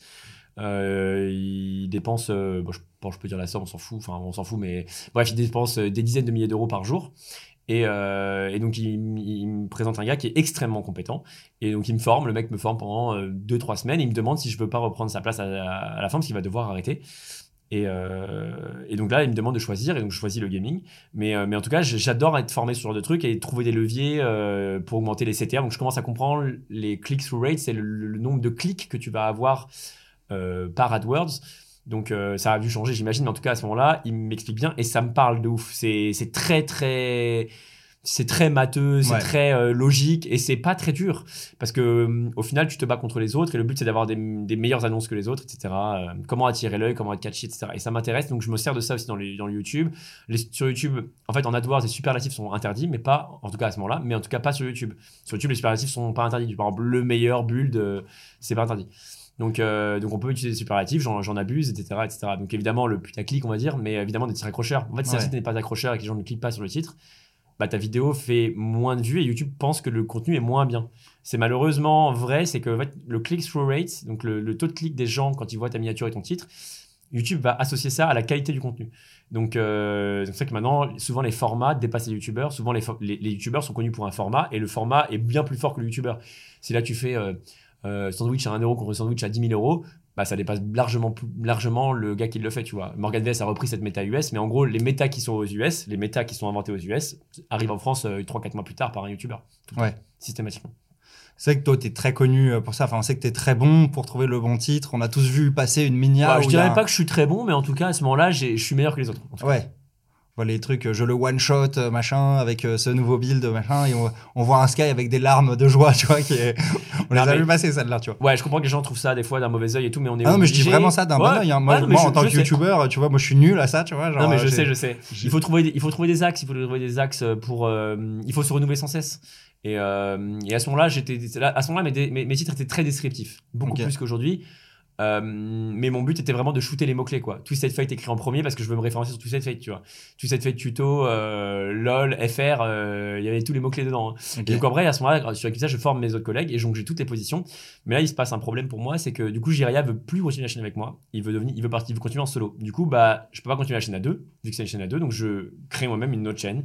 Et donc j'arrête de bosser sur cette chaîne-là. Et quand tu ne bosses plus sur une chaîne, tu perds toutes tes positions. Donc à ce moment-là, je perds toutes mes positions de LoL. Et donc du coup, bah, ça ouvre euh, d'autres personnes euh, à ces positions et voilà. Donc la chaîne que vous aviez, euh, Elle avait euh, toutes les positions sur LoL. Et à ce moment-là, quand, la je l'ai arrêté, bah, euh, elle, est, elle est morte. ah, vous l'avez laissé mourir, il n'y a Ouais. pas l'un de vous deux qui l'a récupéré, quoi. Laissez mourir. Bah, en fait, je me voyais pas récupérer la chaîne tout seul, ça, ça se fait pas. Et du coup, bah, ouais, la chaîne est morte. Ah ouais, c'est ouf, ok, parce que vous auriez pu dire, bon, il y en a un qui la garde, mais qui essaie de renvoyer du flux au poteau, qui fait revenir le poteau souvent. ouais, mais à ce moment-là, on ça. n'était pas. On a, on, c'était, c'était un moment compliqué parce que c'était bizarre un peu. Ouais. On a créé une chaîne à deux et là, on- il, voulait, il voulait créer sa chaîne solo, ce que je comprenais, mais je voulais pas non plus bosser sur la chaîne à deux si je suis tout seul dessus. C'était bizarre. Et donc, euh, bref, c'est, c'est pas grave. hein, C'était, euh, Jira, c'est vraiment le frérot et je le kiffe. Mais c'est vrai que là, le seul truc qui m'a embêté, c'est que j'ai pas eu toutes les positions sur LoL, quoi. Alors que j'étais vraiment partout. Tu pouvais pas ne pas me voir, c'est impossible. Mais là, du coup, quand tu fais plus de contenu sur une chaîne, bah, la chaîne, YouTube comprend que la chaîne est morte et donc ils vont plus la mettre en avant. tu vois. Ok. Et donc c'est là que tu lances euh, ta chaîne avec ta copine de l'époque, euh, Chelsea, Ouais, du coup? Et euh, c'est ça. Et quand on se sépare avec elle, elle me- elle- enfin, on s'est toujours mis d'accord que si on se séparait, ce serait ma chaîne. Parce que là, du coup, à ce moment-là, j'ai j'ai voulu prendre les devants et demander ce qu'on allait faire. Et voilà. Ouais, ok, ok. T'as eu le. Comme, euh, comme dans l'entrepreneuriat, quoi. Tu as, Oui, fait le pacte d'actionnaire au début. c'est ça. J'ai compris un peu comme le, le truc et j'étais en mode, je veux pas me retrouver dans cette situation encore avec, comme avec Gigi parce que c'était pas. euh, pour moi, c'était chiant en vrai. Perdre les positions sur LoL, pour moi, c'était vraiment une catastrophe. En vrai. Chelsea, elle, elle, elle est- c'était une figure sur Internet avant, avant euh, cette chaîne-là ou... Non, c'était une joueuse CS et moi, je Ok. la connaissais de CS. Ok, d'accord. Mais donc elle a créé ce blaze-là, enfin, en tout cas sur Internet, euh, euh, avec toi, quoi. C'est-à-dire. euh, Euh, elle existait déjà sur ce moment-là. C'était une joueuse pro CS. En gros, en fait, sur CS, il y, avait la scène masculine, scène féminine, qu'il n'y a pas eu sur LoL. Et c'était une meuf de la scène pro CS que je connaissais du coup. Enfin, que je connaissais de vue, quoi. Cette, cette période euh, Skyheart et Chelsea, c'est après, que, après la période Eclipsia, du coup Non, c'est pendant. pendant ok, C'est en pendant, c'est un peu entre les deux. Et, euh, et du coup, euh, on s'investit, on fait des trucs. Et elle, elle, elle, moi, je suis le, moi, je suis l'expert, tu vois. Moi, je suis l'expert. Et elle, elle me permet de me comprendre que être expert, c'est pas toujours le mieux, tu vois. Et elle essaie de me faire aller dans des trucs un peu plus euh, personnels pour qu'on me découvre un peu qui je suis, tu vois. Elle dit, elle trouve que je suis un mec intéressant et que ça se voit pas trop, tu vois. En gros, je suis juste expert de LoL. Et du coup, on fait des vidéos, des vlogs, des trucs. Moi, au début, je suis mal à l'aise. Je suis en mode, mais c'est bizarre et tout. Je vois pas qui regarderait ça. Et au final, les gens apprécient bien, tu vois. Et les gens, euh, hum, tu vois, j'ai toujours, je me suis toujours considéré comme un mec bizarre, tu vois. Mais en fait, je suis un mec bizarre, mais les gens qui sont bizarres comme moi, bah, je suis pas bizarre pour eux. Ouais. C'est juste que bah, dans ton cercle social, tu vas voir des gens qui te ressemblent, parce que tu es isolé. Enfin, je pense qu'on est tous un peu isolés avec des gens qui ont des points communs avec nous. Si tu, es, euh, tu fais du badminton et que c'est ta passion la plus forte, tu fais du badminton, tu vas rencontrer des mecs qui ont cette même passion, tu vois. Ouais. Mais c'est vrai que globalement, avant d'arriver dans les cercles un peu plus, euh, on va dire, niche, bah, de base, moi j'étais giga. Enfin, clairement, en prépa, je me sentais comme un ovni et je l'ai mal vécu de ouf. Je l'ai vraiment mal vécu de ouf. Et je me suis senti. euh, honnêtement, jusqu'à mon école d'ingé, j'ai jamais été très à l'aise. euh, Je me sentais grave euh, seul, quoi. Personne n'était comme moi, donc j'étais très très seul. Ok. Et euh, c'était pas évident, tu vois, en vrai. Mais, euh, mais voilà. Et arrivé en prépa, enfin arrivé en école d'ingé, justement, j'ai trouvé des gens qui me ressemblaient. Et quand j'ai commencé à stream, j'ai vu que plein de gens me ressemblaient beaucoup plus que je ne le croyais, tu vois. Mais juste que, en fait, tu ne rencontres pas forcément ces gens-là facilement dans tes études et tout, tu vois. Et mon, et mon profil à moi était pas présent en prépa. Aujourd'hui, les mecs qui me regardent, il y en a, franchement, franchement, sans exagérer, il y a une énormissime partie de mon audience qui fait prépa, école d'ingé et tout, enfin, tout le temps. Tu mets vraiment H24. Les écoles de co, euh, alors que. je n'étais pas destiné à ça, tu vois. Et franchement, euh, aujourd'hui, euh, je pense que, sans engager, je pense que la moitié de mon audience, c'est ça, tu vois. Ouais, ouais. Oh, peut-être peut 40%, mais vraiment une énormissime partie. C'est intéressant ce que tu dis parce que je trouve que c'est vraiment ça que Internet a créé, c'est le fait qu'il y a des profils introvertis qui percent entre guillemets et qui se rendent compte que ouais justement ça leur, leur profil introverti par ça parle à plein de monde Squeezie, bah, c'est un super exemple de ça, quoi. Tu vois, Ouais, moi Euh, j'étais plutôt introverti une fois que je suis devenu en école d'ingé, parce que je me suis rendu compte que j'étais pas seul à avoir cette mentalité-là. J'étais pas spécialement introverti non plus en prépa, juste que personne me re- ne me ressemblait, donc je l'ai mal vécu, je me sentais seul, quoi. J'étais pas, j'ai toujours été un peu extraverti, mais je me sentais juste seul parce que personne ne me ressemblait, quoi. Et en fait, tu vois, et tu vois, il se fout un peu de ma gueule en prépa, tu vois, il était en mode, mais t'es malade, quoi. Et, et j'étais addict aux jeux vidéo. Pour le coup, c'était un peu une maladie pour moi. Ouais. En vrai de vrai, j'étais addict. J'étais pas, pas, j'étais pas que passionné. J'étais clairement addict. J'avais besoin de jouer. Donc, euh, mais, euh, mais bon, bah tant mieux. Hein. Désolé ouais. pour les 5 demi. Ouais. Non, bah après, bon, tout dépend de comment tu, tu, tu définis introverti. Moi, moi j'ai une définition un peu psychologique du truc. C'est euh, Ok. l'introverti, euh, l'énergie lui vient de lui-même, en gros. Euh, Mm. Donc, euh, tu vois, et, et en fait, s'il reste trop longtemps tout seul, bah, il, va, il va imploser parce qu'il a, trop, euh, il a trop envie de faire son show et tout ça au bout d'un moment. Et par contre, quand il voit les autres, ça le vide totalement et ça le fatigue assez vite, tu vois. Euh, Moi, souvent, euh, en soirée, je suis le premier parti, tu vois. Je m'é- je m'éclipse euh, comme ça euh, discrètement. L'extraverti, c'est plus l'inverse. C'est en fait, c'est voir des gens, ça lui, ça lui donne de l'énergie, quoi. Mais bon, bref, après, voilà, chacun. Ok, je ça- vois très bien. Moi, je quand je fais les tests, moi, tu je vois, ça étonne les gens, je suis deep introverti, tu vois. Je suis vraiment. Quand je fais le test MBTI de personnalité là-dessus, tu vois, je suis. Je sais voilà. même plus ce que je suis. Je sais même plus ce que je suis. Mais moi, je suis, non, je suis extraverti en tout cas. Ouais, toi, tu m'as l'air de. Enfin, de Mais- c'est toi qui close la teuf à c'est 8h du mat. C'est que quand je vois des gens, je suis très content de voir des gens. J'adore voir des gens et ça me plaît. Mais je le fais très peu. Moi, je suis le gars qui envoie pas de message à personne, tu vois. Ouais. Genre, euh, mes potes qui, qui m'envoient de message, j'en vois pas non plus, donc on se voit pas. Et après, je- à un moment, je me dis, et donc là, j'essaie de changer mon process mental et de me dire, ok, j'ai envie de profiter. Parce que moi, moi ce que je considère que la vie, c'est des souvenirs. Et euh, le professionnel, c'est top. Mais là, je suis, je suis déjà très heureux dans ma vie. Donc maintenant, ce que je veux, c'est euh, les euh, Enfin, je veux avancer dans les relationships, tu vois, dans les, vraiment dans les relations euh, personnelles, amitié, etc. Je veux vivre plus de choses, avoir plus de, de souvenirs. Ouais. Ouais, c'est un ma- sujet qui revient beaucoup. Faut qu'on faut qu'on en parle, mais c'est vrai que. euh, on important. peut en parler tout de suite, mais j'ai l'impression que, ouais, te- tu te sens pourchassé par le temps un peu, quoi. Genre, tu te dis. Ouais, euh, c'est ouais. ma. Ouais, ouais, de fou. C'est, euh, je pense que c'est le mot est faible. non, je, je- en fait, je- tu vois, l'optimisation de flux que je faisais du coup chez les gens, et moi, sur moi-même, je le fais puissance 1000. J'optimise le, le maximum de choses, même si je suis pas très bon pour scaler, justement. Tu vois, je, je suis pas encore assez fort pour déléguer. Je pense que la délégation, c'est un excellent levier pour gagner du temps. Et c'est le levier sur lequel je dois le plus progresser, parce que je délègue, mais pas assez, je pense. Même si j'essaie de déléguer maintenant de plus en plus, et je suis de plus en plus à l'aise avec cette mentalité. Mais j'ai eu beaucoup de mal. Mais maintenant, c'est euh, le next step. Moi, c'est la délégation euh, pour euh, générer du temps. Je pense que le temps, c'est ma, ma phobie, littéralement. Et euh, j'essaie d'économiser le maximum de temps parce que je considère que le temps, c'est. euh, je considère vraiment que la vie est précieuse de fou. Ouais, vraiment. Ah, Dans toutes les industries, ça se passe comme ça. En banque, c'est les champions. hein. Les gars, tu fais tes preuves pendant allez, 5, 10 ans max. Et après, les mecs, c'est champions pour ne plus rien branler et avoir une armée de gars euh, sous eux qui taffent toute la journée, tu vois. Et, et c'est vrai que toi, enfin, t'as, ouais, t'as vraiment, vraiment fait tes preuves. Tu devrais, pour moi, tu mérites d'être arrivé à un moment où, euh, où, voilà, tu fais des, des- des petites scènes, des petits trucs, mais euh, Moi, je pense que c'est pas vraiment ça. C'est juste si tu vois, tu gagnes des compétences et j'ai plus envie de faire des, des choses sur lesquelles j'ai plus de compétences à gagner. Tu vois, sur le montage vidéo, je pourrais gagner en compétences très deep, mais j'ai pas le temps de pouvoir les exploiter. Ouais. Donc, j'ai plutôt envie de faire des choses sur lesquelles je peux pas déléguer, qui sont littéralement pas délégables. C'est impossible. Tu vois, par exemple, cette interview, c'est impossible de la déléguer, tu vois. ouais. Alors que un le montage d'aujourd'hui, je peux le déléguer. Ah bah, bien sûr, mais Et tu euh, faire que ça, quoi. Tu vois, j'ai monté 2200 vidéos, j'en ai monté vraiment beaucoup, tu vois. Et même c'est que des dérushs que j'ai monté, mais j'en ai vraiment monté beaucoup. Et donc oui, forcément, bah maintenant j'ai plus envie de déléguer. Et si c'était à refaire, le chemin que j'aurais refait, je pense que j'aurais essayé de plus déléguer. Mais j'ai eu des fois des moments où des fois j'ai formé des gens et puis ils ont été, euh, ah, puis il s'est passé des choses, donc euh, ils ont été piqués ailleurs et tout. Voilà. Parce que si on te compare aux autres gros streamers de l'écosystème, Mhm. euh, des Zerator, ce que tu m'expliquais, c'est ils, fonctionnent avec pas mal de, de bénévoles ou enfin ou c'était le modèle à l'époque le modèle à l'époque, ouais, Zera avait beaucoup beaucoup de bénévoles, énormément. Ouais, oui, Mais moi, euh, j'aimais pas- j'étais pas trop- euh, J'étais pas trop à l'aise avec le, le simple, enfin, même pas du tout, même avec le concept de bénévole, parce que je connais de ma vie et donc je Ouais. comprenais pas trop et tout. Euh, mais après, voilà, maintenant il a, les- il a une société, et maintenant c'est l'inverse. Il est, euh, il est comme Gotha, comme Squeeze, ils ont, ils ont des armées de- d'employés, et ils créent des, des grosses structures. Moi, je fais partie là-dedans, peut-être que j'aurais dû, mais je sais pas, j'ai pas l'impression d'être euh, d'être ce mec. J'ai pas l'impression d'être ce manager, euh, ce gest... Enfin, tu vois, je, je pense que je suis pas assez bon pour gérer les équipes et j'aime pas trop gérer les équipes en remote, mais en même temps, j'ai pas non plus envie de gérer les équipes en physique. Donc en fait, je, je pense que je suis juste pas un excellent euh, manager et voilà, c'est comme ça. Mais tu peux en prendre un, tu vois. il y a- Enfin, pareil, je trouve dans le. Enfin, c'est une Pardon. vision un peu euh, ar- archaïque, mais dans les, dans les boîtes, tu vois, le, le manager, c'est forcément le, le mieux payé, le boss et tout ça, alors qu'en réalité, ça doit pas l'être. Tu vois, il y a d'autres secteurs où le manager, euh, typiquement au foot, tu vois, c'est pas du tout le mieux payé, tout ça. Mhm. Toi, tu pourrais prendre un mec dont son job, c'est de gérer l'humain. C'est le manager, en gros. Ça veut pas dire que c'est le numéro un, euh, tu vois, de, de- ouais, de ouais, ta non, boîte, mais c'est vrai, c'est vrai. Bah, j'ai vu des. Je suis très pote avec celle qui était manag... enfin, qui est manageuse de Squeeze et Gotha. Je suis très pote avec elle. Et, euh, et c'est vrai que son profil, c'est insane, tu vois. Des profils aussi travailleurs, c'est incroyable. Moi, c'est mon rêve d'avoir quelqu'un qui bosse C'est à fond. Iris Non, c'est pas elle C'est Elise. Ah, ok, ok, je comprends. Euh, elle est giga, giga travailleuse. Et euh, mon rêve de bosser avec des quelqu'un comme ça. Parce que c'est. Mais moi, justement, j'ai du mal. Quand quelqu'un avec qui je bosse euh, bosse qu'à moitié, ça me, ça me rend triste un peu. Bah, je trouve que c'est une des clés euh, dans l'entrepreneuriat et moi je- j'en parle, je, je suis Ouais, je suis dedans que depuis deux ans, mais c'est ouais, c'est trouver les bons et jamais les lâcher après. Quoi. Une fois que tu as un bon, tu le gardes avec toi et effectivement, il peut te suivre pendant 10, euh, 15 ans et, et voilà quoi. Ouais, mais bah, bon, faut réussir à trouver le truc qui le motive. Est-ce que c'est un peu d'equity de ta boîte? Est-ce que, enfin, qu'est-ce que c'est quoi finalement pour, euh, pour toujours garder les bons quoi? Mais créer des projets, c'est c'est passionnant. Je trouve que l'entrepreneuriat, c'est c'est incroyable, c'est exceptionnel. Vraiment, ça me plaît beaucoup. Et euh, bref, vas-y. Bah donc pour reprendre, pourquoi tu te, pourquoi tu te barres d'Eclipsia du coup euh, pour reprendre dans la trame?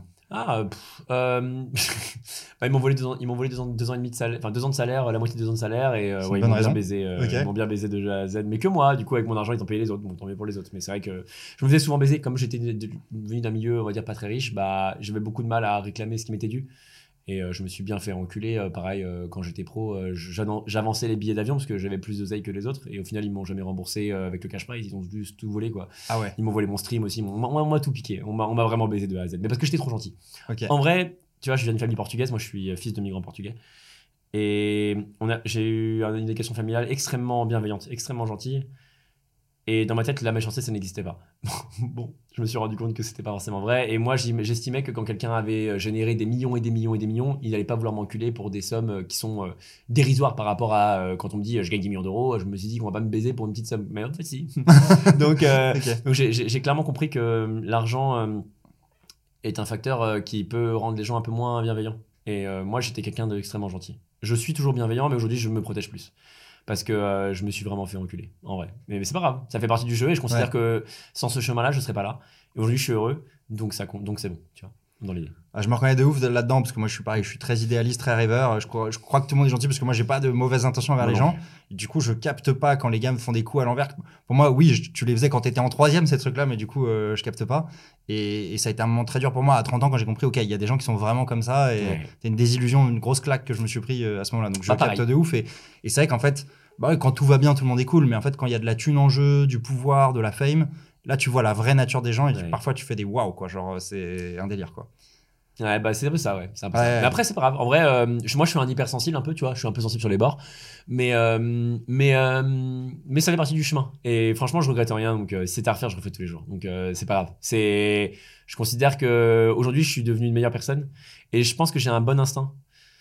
Quand j'avais des doutes sur des gens, je me croyais toujours en l'humain. J'étais en mode non, je pense que je me trompe et tout. Et franchement, ce que je pense que moi, je suis très analytique. J'analyse beaucoup le comportement des gens, etc. J'avais lu des livres quand j'étais gamin parce que j'étais peut-être un peu moins sociable. Enfin, j'étais pas je voulais je voulais plaire aux gens et, euh, et donc euh, j'analyse énormément et j'ai un bon feeling donc euh, maintenant je me trust beaucoup plus et j'essaie de me faire confiance beaucoup plus sur mon analyse des gens je pense que je suis très souvent accurate voilà je dirais Ok. donc ça m'aide à ça m'aide maintenant à me protéger Donc toi step up là-dessus. ouais. ouais j'ai beaucoup step up ouais, bah, après je pars de loin hein. mais euh, mais ouais maintenant je, et donc du coup je suis plus plus heureux tu vois j'essaie de parce que j'accorde très facilement ma confiance sinon tu vois mais du coup maintenant j'essaie de, de, de, faire preuve de défiance si j'ai des signaux de défiance tu vois dans l'idée Ok, c'est intéressant. intéressant. Moi, je suis pas passé à ce step-là. Moi, je suis toujours dans le step 1 de j'accorde ma confiance à tout le monde par défaut jusqu'à ce qu'il me prouve que je devrais pas le faire. Quoi. Mais, ok je mais ce qui est déjà mieux, c'est-à-dire qu'avant, moi, j'étais voilà, et tu pouvais me niquer en boucle et je réagissais pas. Maintenant, mon associé m'a appris voilà, quand le mec te nique une fois, maintenant t'arrêtes. Donc euh, voilà, j'accorde ma, ma confiance par défaut. Mais si le mec me nique une fois, j'arrête de. Moi, tu me dis dire des trucs avec 3, 4 fois, 5 fois, c'est trop et, Ah, ok, et, d'accord. et- et c'est fini, en fait. Je, je suis pas rancunier, mais voilà, faut, faut, faut, faut, faut penser quand même que même c'est pas parce que je suis gentil qu'il faut trop en abuser quand même. Quoi. Ah, le- toi, le gars, il- le gars, il a clairement plus d'HP que moi. Moi, c'est une vie et c'est Ah ouais, il a plus d'HP. Ouais, Il a Vraiment. plus d'HP. Mais, mais ouais. Après, ça dépend. mais Si on me fait. Enfin, ouais, euh, ouais, voilà. Mais non, mais je suis, je suis très tolérant, en vrai. Je suis très tolérant et je suis très ouvert d'esprit. Et, et je pense aussi que les gens peuvent changer. Même si, dans les faits, les gens ne changent pas beaucoup dans le travail, mais je pense que dans le mindset, les gens peuvent changer. Je pense que tu vois, on n'est plus la même personne. euh, Tous les, tout- je pense que tous les 8 ans, ton mindset évolue. Aujourd'hui, je suis plus la même personne que quand j'avais 27 ans. Et je pense que je suis une meilleure personne, en vrai. Donc voilà. Top. Ouais, c'est cool. Je suis content du chemin que j'ai fait. euh, je suis content. Ouais, je suis grave content. Bah, J'ai l'impression vraiment d'être arrivé à la forme que j'aurais voulu être plus tôt, mais j'ai l'impression d'avoir perdu du temps parce que j'aurais aimé être comme ça à 27 ans. Mais j'ai mis trop de temps à me rendre compte de, des problèmes de mindset que j'avais, etc. Je pense maintenant, je suis vraiment la version que je voulais être. Donc je suis très très fier de, de- du chemin que j'ai pas. Bref, voilà, du chemin que parcouru, voilà, on s'en fout. Mais non, ouais, non, je c'est hyper intéressant. C'est je hyper intéressant. C'est vrai que, moi j'ai la même vision que toi, qu'en fait on évolue de ouf. Tu crois que, euh, enfin, déjà je trouve que comprendre qui t'es, moi je- ça a été vers 30 ans à peu près. Tu vois que j'ai compris, enfin, et je dis pas que je comprends aujourd'hui, mais comprends et t'acceptes un peu aussi. Tu te dis Ouais, bon, euh, tu typiquement t'acceptes euh, quand t'es petit, t'as envie d'être le cool kid, tu vois, t'as envie d'être. euh, moi, moi ça a mis du temps d'accepter que je serai jamais le cool kid, tu vois, et, et que voilà que j'étais ce geek, ce gars un peu un peu différent, un peu voilà, et je suis Ouais, accepté. Je me suis dit voilà, je suis un énorme geek. Vas-y, c'est parti sur LinkedIn, je me lance des photos de ma gueule avec un Ajus à côté. Et, et que je me suis assumé et ça m'a pris énormément de temps quoi donc euh, donc je capte ouais, et le chemin est, est pas fini euh, toi t'as quoi trois ans de plus que moi je crois c'est ça euh, donc voilà ça me Euh, fait là, plaisir que tu me dises que 36, Mais ouais, ouais, Ouais, c'est ça, Mais en tout cas, ça, ouais, le chemin là, j'y suis arrivé et non, vraiment, c'est ouf. Tu vois, genre, j'ai caché vraiment que je joue aux jeux vidéo jusqu'à mes 24 ans, tu vois, je pense. Vraiment. ouais. Et maintenant, je sais qui je suis, je me connais parfaitement, tu vois. Et c'est tellement. Et je sais aussi ce que je veux, je sais ce que je veux pas. Et, et enfin, là, je suis arrivé euh, à maturité, je pense. Mais ouais, c'est c'est beaucoup de chemin. Mais voilà, le seul regret, c'est que j'aurais aimé le faire plus vite. Peut-être tu dis toujours, putain, j'aurais pu percuter plus vite. Mais là, je pense qu'en tout cas, je suis vraiment content, ouais. Et il reste du chemin à parcourir que j'ai pas encore en considération. Mais en tout cas, euh, là, je pense que j'arrive à, à être en harmonie avec moi-même, ouais. Donc c'est cool. c'est une question que je vais te poser j'ai vu que quand tu castais les Worlds euh, là tu vois tu disais que t'avais t'avais jamais été aussi heureux que Ouais. maintenant Ouais, ouais. Euh, donc c'est le cas quoi Ouais, C'est- vraiment, ouais, non, ouais. vraiment, c'est. Bon, des fois, il y a des petits changements dans la vie qui sont un peu. Voilà, mais non, non, vraiment, c'est. Je me régale. En fait, aujourd'hui, j'essaie de maximiser mon bonheur. Et en fait, je pense que c'est la meilleure métrique, en fait. Je pense que maximiser ce qui nous plaît, bien plus que. Tu vois, on est, sur on est quand même sur un milieu aussi où des fois, on est matrixé par les chiffres. Les marques le sont à fois 1000. Donc, du coup, on l'est des fois par euh, miroir, etc. Je pense qu'il faut maximiser son bonheur. Je pense vraiment que maximiser le plaisir qu'on prend au quotidien, je pense que le principal, c'est pas l'arrivée, c'est le chemin. Et je pense que c'est une phrase bateau, mais en fait, je pense qu'elle est super vraie. Je pense que ce qui compte, c'est euh, aimer le chemin qu'on parcourt, beaucoup plus que se définir, tu sais, un peu à l'américaine, se définir des objectifs qu'on va à tout prix atteindre. Je pense que aimer le chemin, et je pense que la productivité, c'est beaucoup ça. Je pense que la productivité, c'est. Je pensais, moi, au début, que c'était se forcer à faire des choses.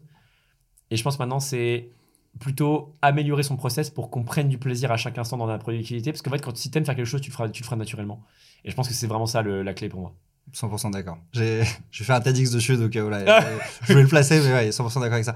Euh, je, je pense que ça a beaucoup parlé au, au profil un peu ingénieur, ce que Ouais. tu viens de dire, parce que effectivement, nous, on va toujours prendre ce biais de se dire, ouais, il me faut- le bonheur, c'est pas quantifiable, donc donne-moi un truc quantifiable, c'est gagner plus de bif, c'est faire plus de vues sur YouTube, dis-moi, tu vois. Et alors qu'en fait, c'est pas ça, ouais, justement, c'est c'est tout simple. C'est est-ce que je kiffe ce que je fais, est-ce que j'y mets euh, toute mon énergie et est-ce que ça me rend content. Et en général, quand tu mets toute ton énergie dans, son- dans un truc, bah ça se passe bien, quoi. Donc euh, Quand tu fais quelque ouais. chose que tu détestes, ça te vide de ton énergie. Quand tu fais quelque chose que tu aimes bien, ça, tu vois, tu, tu peux bosser et en fait, tu gagnes l'énergie. Tu es en mode putain, ça m'intéresse. Tu poses une question, tu te dis, ah, mais du coup, ça m'évoque ça et donc j'ai envie de faire ça. Ouais. Et, donc, euh, et c'est ça pour moi la vie, c'est vraiment faire des projets qui nous habitent et des choses qui nous, qui, qui nous font kiffer, quoi, en fait. Et tu peux, je pense, après, évidemment, T'as des ma petites parties que ma pas. situation est forcément facile parce Mm. que j'ai énormément de chance. Donc, euh, je suis un giga privilégié et donc c'est peut-être nul à chier de dire ça, mais je pense vraiment qu'on peut prendre du plaisir dans le chemin dans beaucoup de choses. Quoi. Et, euh, et je pense que c'est vraiment la clé, c'est de. Enfin, je pense qu'on n'a qu'une seule vie et elle mérite pas d'être gâchée. Quoi. Je pense euh, vraiment aujourd'hui, je. Là, tu me demandes l'immortalité ou le fait de vivre dix fois plus longtemps, mais je le signe tout de suite. Là, si je pouvais tout perdre et recommencer à zéro et j'ai dix fois plus de temps, mais je le ferais tout de suite. Ok, bah écoute, je, je te pose une question assez personnelle par rapport à ça. Après, on cutera Vas-y, si, si ça, ça Ouais, pas. Mais. T'as perdu un proche récemment ou il y a eu, enfin parce que j'ai l'impression que t'as une notion au temps, t'as une, t'as une prise de conscience du temps, tu vois, genre qui, qui s'accélère, qui passe. Et non, Non, c'est comme ça, c'est fait avec le temps, quoi. Non, ouais. J'ai toujours été un peu comme ça. euh, Enfin, j'ai toujours été un peu prise, focus sur le temps. Euh, tu vois, par exemple, euh, bah, je fais de la chirurgie esthétique pour pas vieillir. J'ai fait euh, du botox, par exemple, ici, tu vois. J'ai changé mon nez et je me dis, j'ai envie d'être la meilleure version de moi-même sur absolument tous les points, tu vois. La meilleure façon dans ma tête, et ça, j'avance bien. Et euh, aussi la meilleure version physique, tu vois. Et j'ai envie d'être, euh, je sais pas, j'ai envie d'être juste euh, content en tout point et être fier un peu de, qui je suis, tu vois. Et vraiment. Non, bah, il n'y a pas de raison particulière. Oui, il y a peut-être des, des trucs qui m'ont rappelé à l'ordre. Mais, mais non, j'ai envie de, ouais, j'ai envie d'avancer. Et, et là, franchement, j'ai l'impression que je vais commencer vraiment à vivre ma vie au maximum. Et je pense que j'ai déjà commencé la vie depuis deux ans. Ok. Et le et l'autre truc que je vois euh, possible, alors c'est peut-être pas ça non plus, je suis le psychologue à deux balles, mais le, moi quand j'ai terminé ma période de trois mois sur LoL, j'ai eu l'impression genre de sortir d'apnée, tu vois, de faire comme ça, tu vois, genre j'avais pas vécu pendant trois mois, euh, vraiment j'avais pas fait de teuf, j'avais pas pris une goutte d'alcool, j'avais pas, ouais, j'avais pas kiffé ma life du tout quoi. Et toi, j'ai l'impression que t'as fait ça pendant 15 ans quoi. Donc euh, tu vois, non mais j'ai l'impression que tu taffes comme un malade, tu fais tes montages, tu fais tes, tu vois, moi je délègue tout. Moi, je, je- Non, en vrai, j'aimais bien le chemin. Juste, ponctuellement, j'ai fait des trucs que je détestais. Tu vois, Ouais. genre, par exemple, la Zelda, j'ai gagné, etc. Mais j'ai détesté le chemin. ok. Je me prenais pas de plaisir à m'entraîner, etc. Ça me plaisait pas. J'aimais bien le moment du satis- la satisfaction du travail accompli. Et j'aimais bien prouver que j'étais un fast learner. Mais l'ego ne vaut pas la peine de pas aimer le chemin. Donc aujourd'hui, je fais plus des choses que j'aime pas. Donc, euh, donc là, même si c'était pour euh, une énorme somme d'argent, euh, ce que je veux dire, c'est que c'est pas l'argent le leitmotiv. Je fais pas la Zidane pour l'argent. Je faisais la, je fais la Zidane pour le chemin. Et en fait, le chemin me plaisait pas tant que ça. Et maintenant que j'ai conscience de tout ça, je veux éviter les choses qui juste. J'ai j'ai bien aimé les participer. Mais honnêtement, je souffrais pendant l'entraînement. Deux mois, je m'entraînais 13 14 heures par jour. Je prenais, je prenais pas de plaisir. Je jouais à des jeux que je détestais. Et moi, je peux faire un truc que je déteste, mais je prends pas de plaisir. Et je me dis, est-ce que ma vie, je veux que ce soit ça? Ma réponse est absolument non maintenant. Donc, euh, donc voilà. Maintenant, je peux faire les trucs que je kiffe et les trucs qui m'habitent. Et, et franchement, je suis tellement passionné par plein de trucs que je pense que je peux m'en sortir. Ouais, ouais, je suis pas inquiet. Je suis pas Ouais, inquiet. je suis pas inquiet non plus. Très bien. Bon, je reprends le, du coup euh, sur, le, sur la trame euh, de l'histoire, mais donc tu quittes euh, Eclipsia, euh, il te doit pas mal de sous, euh, voilà. Tu vas, tu rejoins donc un autre projet de, alors Web TV, Ouais, c'est qu'on vrai. a peut-être pas expliqué pour voilà ceux qui connaissent pas, mais c'est en gros euh, une télé euh, permanente sur Internet où 24-24, t'arrives et t'as un gars qui prend le relais qui fait allez je prends le créneau de 20h à minuit et voilà qui, qui t'envoie le stream quoi. Des streamers s'enchaînent, ils ont des différentes émissions, et donc Eclipse a été la, la TV numéro 1, et, euh, et euh, Cyprien Squeezie ouvre une émission parce qu'ils ont vu Eclipse, ils ont envie de faire un truc un peu l'air similaire, ils l'appellent le stream, parce que c'est bien, bien les wordings un peu simples. Et voilà, je suis pris là-dedans, et, euh, et on fait des trucs cool, mais ça c'est vraiment part-time, quoi. Je fais, euh, je fais quoi? Je fais 15 heures par semaine, 20 heures par semaine, alors que je travaille plutôt 85 heures, donc... euh, c'est qui les autres gros streamers qui sont présents à ce moment-là il y dans en ce a plein, projet-là Squeezie, Cyprien, Gotaga, Mikalo, moi, Jiraya, Xari, Maxildan, Zulu, enfin il y a plein, plein, Ok, de gens, plein, plein, plein, de gens. On est beaucoup et on est pas mal de têtes d'affiche et on est beaucoup de bons streamers, je pense. Zankyo aussi, Nameless, enfin bref, des potes à moi, des gens avec qui je suis vraiment très proche et non, vraiment des très bons streamers. Ils ont une- un très bon crew et euh, bah, ça marche pas mal et voilà. Mais c'est juste qu'ils se rendent compte que bah, monétiser euh, une web TV c'est pas si facile et, euh, et voilà. Et puis euh, ils veulent de plus en plus faire des talk shows. Moi je m'éloigne moi j'ai- j'aime bien les talk shows mais ils en faisaient 84 heures par semaine donc Ouais, c'est un peu beaucoup quoi. Je, je- je leur ai dit bon leur votre grille les frères c'est ça c'est abusé et, et en fait eux leur principe c'est bah, les gens sont pas tout le temps les mêmes. Donc en fait si on fait la même chose en boucle ça marche quoi. Et objectivement ça marche quand même. Mais bon je trouve ça pas ouf quoi. Mais bon c'est mon avis et globalement, ils font des talk shows qui parlent de la même chose, mais en boucle, quoi. Parce que du coup, les mecs de 10h, c'est pas les mêmes que les- ceux qui arrivent en 18h. Donc, euh, du coup, bah, évidemment, c'est toujours un peu différent parce qu'il n'est pas les mêmes acteurs, mais on parle des sujets similaires. On va pas se mentir, l'actualité, par l'actualité, bah, il se passe pas euh, des trucs toutes les minutes, quoi. Dans le gaming, euh, particulièrement, je pense que c'est même relativement. Il ne se passe pas grand chose souvent, quoi. Donc voilà, bref, voilà, grosso modo. Et puis surtout qu'à cette époque-là, enfin les, les streamers créateurs de contenu viennent beaucoup du même milieu, gaming et tout ça. Oui. C'était beaucoup moins euh, large que maintenant, a plein de niches et où tu aurais pu parler de, de plein de sujets quoi. Largement. Euh, L'autre truc qui doit changer, c'est que c'est créé à la base par euh, Cyprien et Squeeze. Mhm. Euh, leur boîte se fait racheter par euh, Euh, et donc, du coup, j'imagine que, ouais, il y a, il y a des. Enfin, ça a pas mal d'impact aussi euh, sur la chaîne, non? Ou, ou Moi, pas je pense qu'ils se sont mis bien et franchement, je suis très content pour eux parce que euh, moi, je suis zéro envieux et au plus, ils sont contents. Enfin, je trouve que moi, je connais moins Cyprien, mais Squeezie, c'est un mec que j'aime vraiment beaucoup. Il est très très cool. Et bah, je le connais moins parce qu'il était moins dans mon délire. C'était plus, c'était moins un geek que un. Je sais, c'est un profil très littéraire. Je trouve très littéraire, très artiste. Ouais. Moi, je suis pas un littéraire, je suis pas un artiste, hein, clairement. Je, suis, je suis juste un geek et un peu scientifique, quoi. Mais voilà. Et euh, donc ouais, non, non, bah, très content pour eux. Et non, ça va changer grand chose. Juste, bah, forcément, du coup après, ils ont, bah, ils ont levé le pied, ils ont fait des choses différentes. Et donc forcément, ils s'éloignent du projet et tout. Et euh, pas de problème. Moi, j'avance de mon côté et je fais mes trucs et voilà. Il y a y a pas une période Fortnite dans laquelle je fais beaucoup de Fortnite, une période dans laquelle je fais beaucoup d'Among Us et, euh, et je reviens à LoL parce que c'est mon jeu de cœur et voilà. Tu parles de Cyprien, de Squeezie. Mhm. C'est quoi un peu l'impact du réseau dans ce milieu-là de créateurs de contenu? Oh, il est énormissime. Après, moi, j'ai jamais vraiment fait de fit, tu vois. Moi, j'aime. Déjà, je suis pas très à l'aise avec Merci le. du coup d'être là. C'est vrai que je- après en 2024, je me suis dit je vais mourir au, au fil de plus en plus, tu vois, parce que j'aime bien ça, mais je me sens jamais à l'aise quand tu vois, je peux pas demander à un gars plus connu que moi de faire un truc ensemble. J'ai l'impression que je passe pour un rapace, tu vois. Ça je comprends. Et je déteste. Je déteste. ça me met tellement mal à l'aise. Et dans notre milieu, il y en a. Faut pas être naïf. Il y a des gens, il y a des gens euh, clairement à des soirées. euh, si euh, autour d'eux il n'y a pas 10 millions d'abonnés, bah ils bougent d'endroit. Il y a vraiment des gens avec qui j'étais en soirée. bah, clairement, si t'as pas au moins 5 millions d'abonnés, ils t'adressent pas la parole. Et tu le vois en fait. Donc, enfin, moi je le vois de ouf. Et donc, bah, j'ai pas envie d'être ces mecs-là, tu vois. J'aime vraiment pas la mentalité, tu vois. Je trouve que c'est. Voilà, c'est pas fou quoi. Il y, a- il y a des gens qui ont des fois beaucoup d'abonnés, ils sont pas très intéressants pour autant. C'est et inversement, il y a des gens qui ont beaucoup d'abonnés, ils sont super intéressants, et des gens qui ont beaucoup d'abonnés, qui sont pas forcément très intéressants dans la vraie vie, tu vois. Et tu peux pas trop, enfin, tu vois, tu leur parles, t'es en mode bon bah c'est c'est c'est vite, tu vois. Ouais. Et, euh, et inversement, des gens qui sont pas du tout connus, qui sont hyper intéressants. Et donc, euh, je trouve ça, euh, voilà, j'aime pas trop ce process. Et euh, bah, c'est comme ça. Mais oui, le réseau dans, dans notre milieu, il est extrêmement important parce que ça ouvre plein de portes, ça ouvre plein d'opportunités. Et, euh, et euh, c'est un levier euh, extrêmement fort, tu vois. Mais justement, maintenant, j'ai plus envie de me réfréner. Si quelqu'un, je l'aime bien, qu'il soit connu ou pas, ça change rien. Et parce que de base, j'avais pas envie d'être. Enfin, je, déteste ça. J'ai pas envie qu'on imagine que je suis un gratteur. Je déteste ça. Franchement, je suis pas ce mec, tu vois. Et justement, c'est un peu le truc dont je suis fier, c'est que je me suis fait tout seul. J'ai vraiment juste travaillé beaucoup. Et dans mon milieu, je pense que dans mon milieu, dans ma niche de League of Legends, je pense que je suis celui qui a le plus bossé, tu vois. Sans, sans, sans, sans exagérer, je pense que je suis celui qui a le plus bossé. J'ai fait 85 heures par semaine, là, depuis 13 ans, sans exagérer. Donc, euh, après, évidemment, le moment où je stream 45 heures, c'est du kiff. Je peux pas mentir, streamer 40-45 heures par semaine, c'est pas le moment le plus compliqué.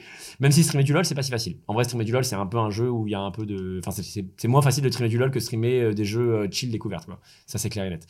Mais, mais ouais, non, j'ai beaucoup bossé et ça m'a bien, ça a bien payé. J'étais procrastinateur de fou. Mais en fait, je me suis juste rendu compte que bah, quand tu fais un truc que t'aimes bien, c'est plus facile de bosser beaucoup parce que c'est plus vraiment du travail. C'est, euh, t'es, content de montrer des nouvelles stratégies et tout. Moi, je kiffe trop, donc euh, ouais, j'aime bien. Quand j'analyse des, des games, je vais pas parce que je dois le faire, je vais parce que j'aime bien ça, tu vois. Ouais. Sur le, juste sur le, sur le réseau, euh, je, je pense Ouais, le que pardon. les, les, les gens s'imaginent aussi, euh, tu vois, peut-être que euh, voilà, tu fais un feat avec un gars, boum, tu grattes un buzz de fou. Mhm.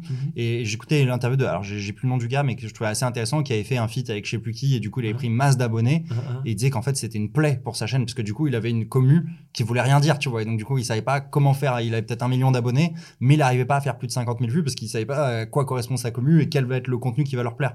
Alors que quand tu te construis euh, que en organique, bah du coup tu as une commu qui est hyper euh, définie En quoi sur un sujet, tu vois. ouais. Toi, euh, Après, toi j'ai l'impression que c'est vraiment un profil type, tu vois, qui suit qui suit ta chaîne. Ouais, de ouf. Mais la, la décorrélation des vues et des abonnés, c'est normal.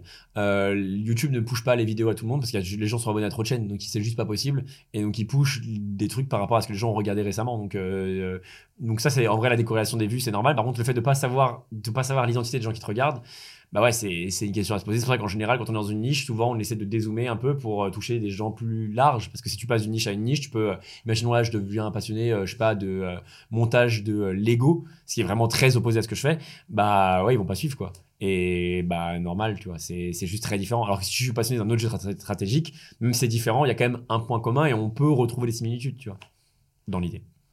Maintenant que tu as quitté euh, le stream, euh, du coup, ça fait quelques années, tu as eu ta Ouais, période Fortnite, tu as, t'as eu, du poker et tout ça. Est-ce que tu Mhm. peux en, en parler un peu et nous expliquer où tu en es aujourd'hui, euh, voilà, dans ton, à la fois dans ton business model, dans ton contenu.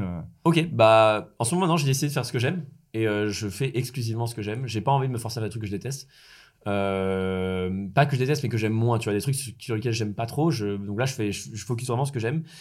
Donc là bah, je fais du lol et je fais beaucoup, de- j'avance pas mal dans le poker et ça me plaît bien. Le poker, euh, j'ai retrouvé un peu le plaisir que j'ai dans lol. Tu vois la découverte de lol. Tu vois tu parlais tu des, des variables et tout. Bah je suis à fond là dedans là. Je suis en mode putain c'est trop intéressant. Mais le poker c'est très chronophage. Je pense qu'il me faudrait 3, 3000 heures peut-être pour être compétent. Et euh, c'est difficile pour moi de dégager 3000 heures parce que bah, c'est un engagement de temps qui est difficile, mais ça me plaît bien, tu vois. Je, je m'amuse bien et le profil de joueur de poker, c'est un profil très similaire à nous, tu vois. On a, on a clairement un profil de joueur de poker euh, tous les jours parce que euh, le poker, ça a l'air d'être. Bon, le problème du poker, c'est qu'il y a un côté jeu d'argent, tu vois.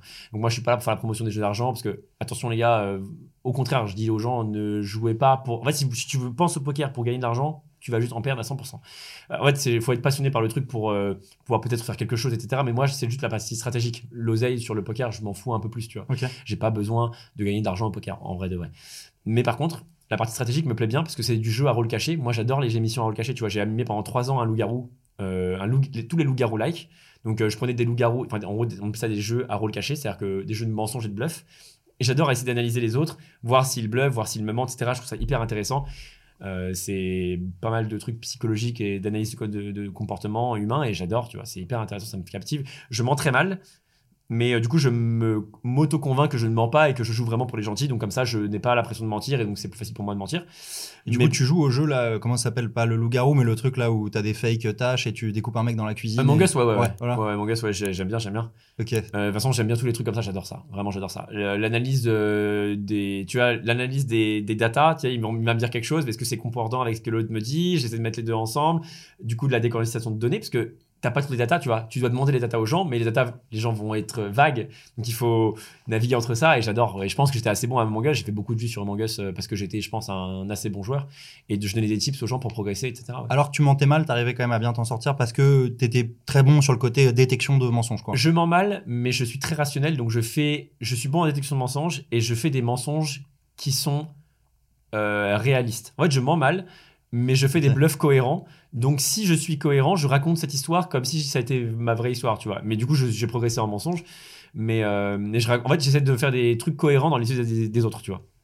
Et euh, donc, j'adore ça, tu vois. Et ça me passionne de ouf. Et, et voilà, donc maintenant, mon objectif, euh, bah là, du coup, dans le poker, j'anime une émission, un tiers des émissions 100% poker le, le W, sur le W9. En gros, je suis avec euh, Ponce P et Erika, et en gros, on parle de poker, on parle un peu de l'actualité des tournois de poker. Et euh, mon but, c'est un peu de faire rencontrer aux gens que le poker, c'est pas un, jeu comme je, regarde, comme je voyais ça quand j'étais jeune, tu vois, des mafieux comme ça avec des cigares en mode mais masse oseille et tout. Il y a clairement le côté chaud sur certains mecs de poker. Ils sont à fond en mode ouais, j'ai une Rolex et tout. Mais le poker, c'est surtout un jeu de stratégie, tu vois. C'est comme si euh, là, si Faker monte sa Rolex, ça définit pas LOL, tu vois, je trouve. Et, hum, et j'aime bien justement ce côté très, très, très stratégique. Je trouve que c'est un jeu qui est plus intéressant que je ne le pensais. Quand je l'ai découvert, je l'ai découvert via Julien Martini, qui est euh, le joueur européen avec le plus de bracelets champion du monde. Il est quatre fois champion du monde. Et euh, il y a plusieurs variantes au poker, etc. Et euh, j'ai appris avec lui et je me suis dit, mais what the fuck, c'est trop intéressant, quoi. Et, euh, je me suis grave reconnu en lui, tu vois. Par exemple, le mec, il est sur CS, il est fait 10 C'est en gros, il est genre au master, tu vois. Donc, donc c'est un très bon joueur de jeux vidéo. Et moi, j'ai été inspiré par Elki, qui s'appelle Bertrand Gropelier. C'est un, c'est le premier pro, pro player, en fait, tout simplement en France, qui est parti en Corée pour euh, jouer à StarCraft. Il s'est fait embaucher en tant que pro gamer. Et moi, quand à ce moment-là, j'étais en mode, mais waouh, le premier pro gamer, tu vois, dans ma tête, à ce moment-là, quand j'ai 16 ans, 17 ans, je suis en mode, c'est une dinguerie. Et il s'était mis au poker, et donc j'ai commencé à m'intéresser au poker, on va dire à 18 ans. Pour mon premier jour de 18 ans, j'ai demandé à jouer dans un casino pour gagner, enfin, pour jouer en cash game. Je vais gagner un peu d'oseille. euh, Je, je me sors avec 700 balles, j'arrive avec 200, j'arrive avec 700. Je suis en mode, je suis comme un dingue, tu vois. Ouais, Je- et, euh, et je m'intéressais au poker et je me suis remis là du coup dedans parce que le poker à cette époque-là, je trouvais ça pas ouf. Et en fait, aujourd'hui, c'est bien plus technique que ça ne l'était à l'époque. Aujourd'hui, justement, les gens trouvent ça trop technique et ça les décourage. Moi, je trouve ça justement trop bien, quoi. J'adore que ce soit hyper technique et hyper. euh, L'écart entre deux personnes au poker, elle est abyssale aujourd'hui. Parce que le, le knowledge que tu dois avoir pour être fort, c'est dangereux. Enfin, c'est difficile, quoi. C'est vraiment médecine, quoi. Il y a vraiment des trucs à apprendre par cœur, il y a des, exploits. Faut- en fait, il faut connaître la, la théorie des jeux, le jeu de la GTO, pour après voir où l'adversaire dévie de cette version et comment l'exploiter. Donc le but du jeu, c'est exploiter les failles de l'adversaire par rapport à ce qu'il devrait faire dans la théorie. Et c'est super intéressant Donc du coup, de comprendre la vision du. Ouais, ouais. Et c'est franchement, c'est captivant. C'est, mais c'est très difficile. Franchement, c'est très très difficile. Moi, je pensais que j'allais être fort au poker très vite. Bah, franchement, là, je suis à 600 heures de théorie, 600 heures de théorie et je suis vraiment encore assez nul. Tu vois, je pense que je suis à Emerald 1, Emerald 3 selon la- le format parce qu'il y a deux formats au poker. Euh, donc je suis top entre 2, Emerald 3 et Emerald 1. Quoi. 2%, top 2, top 3%, quoi. Non, plutôt top Ouais. 5, on va dire. Ouais, top 5. Mais euh, en vrai, est-ce que je surestime pas le fait des gens mais mais, non, émeraude, pardon, je pensais à diamant. Ouais, ouais, ok, ok. Mais, euh, mais du coup, donc mon objectif maintenant, c'était d'arriver euh, top euh, 0,5% au poker. Et je pense que je vais y arriver euh, pas dans pas très longtemps. Mais là, je vais maintenant, tu vois, je vais faire une mind map. Là, je vais tout faire parce que j'ai j'ai pris plein de data. Je vais résumer les data. Je vais, je vais, je vais vraiment traire le truc pour essayer de progresser le plus vite par rapport au temps, tu vois. Mon but, c'est d'économiser du temps, mais en même temps, de devenir fort. Je veux vraiment devenir fort au poker. Pas pour être pro ou pas, mais parce que je veux, je veux être euh, bon, un bon joueur, tu vois, tout simplement. Ça, ça te frustre pas les jeux où la courbe d'appren- d'apprentissage justement est très très longue, bah, comme LoL où il faut apprendre par exemple les 180 champions, faut, il faut des milliers d'heures de jeu sur LoL avant de devenir bon. Euh, le poker, tu me dis que c'est un peu la même chose. Ouais. Ça, c'est pas un truc qui te gêne dans, Alors, les, dans les jeux quoi? si ça me gêne, mais je pense que les jeux comme LoL ou comme le poker, euh, tu peux progresser 5 fois plus vite que quelqu'un d'autre. Mais vraiment. Ouais. Tu vois, euh, si là je traîne 100 heures, un autre mec traîne 100 heures, je peux progresser 5 fois plus vite que lui. Mais vraiment. Et ça, j'adore. Alors qu'inversement, des jeux comme Fortnite ou des jeux comme Rocket League où c'est de la mémoire musculaire, la mémoire musculaire, malheureusement, ça se travaille et ça s'entretient. Tu vois, sur CS, je faisais 2 heures de deathmatch par jour. Je faisais 2 heures de tir à la tête pour être le plus précis possible. C'est la mémoire musculaire. Tu peux pas, c'est pas de l'intelligence, enfin, c'est pas, c'est pas un truc qui est dans ta tête, tu vois. T'arrêtes de jouer à CS. Moi, j'ai arrêté de jouer à CS pendant du coup 12 ans quand j'ai appris Valorant. Je savais plus tirer. Tu vois, je, suis- IMO 2, IMO 2 c'est ok. Euh, IMO 2, euh, IMO 1, euh, zéro délai, tout ça. Donc c'est correct, tu vois, je suis dans le top 1%.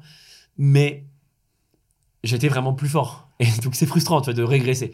Mais je pense que dans la compréhension de, de profonde mécanique, tu ne régresses pas. Ouais, sur LoL, t'as- t'as t'as pas ça, ouais. Enfin, tu, tu reviens, il y a forcément LOL, un peu de j'arrête mécanique, mais. j'arrête dans le jeu en 6 ans, je remonte master tous les jours. Ouais, ouais. Mais, euh, mais par contre, justement, c'est c'est ça qui me plaît dans ces jeux-là, c'est que la contrainte, enfin, le facteur temps.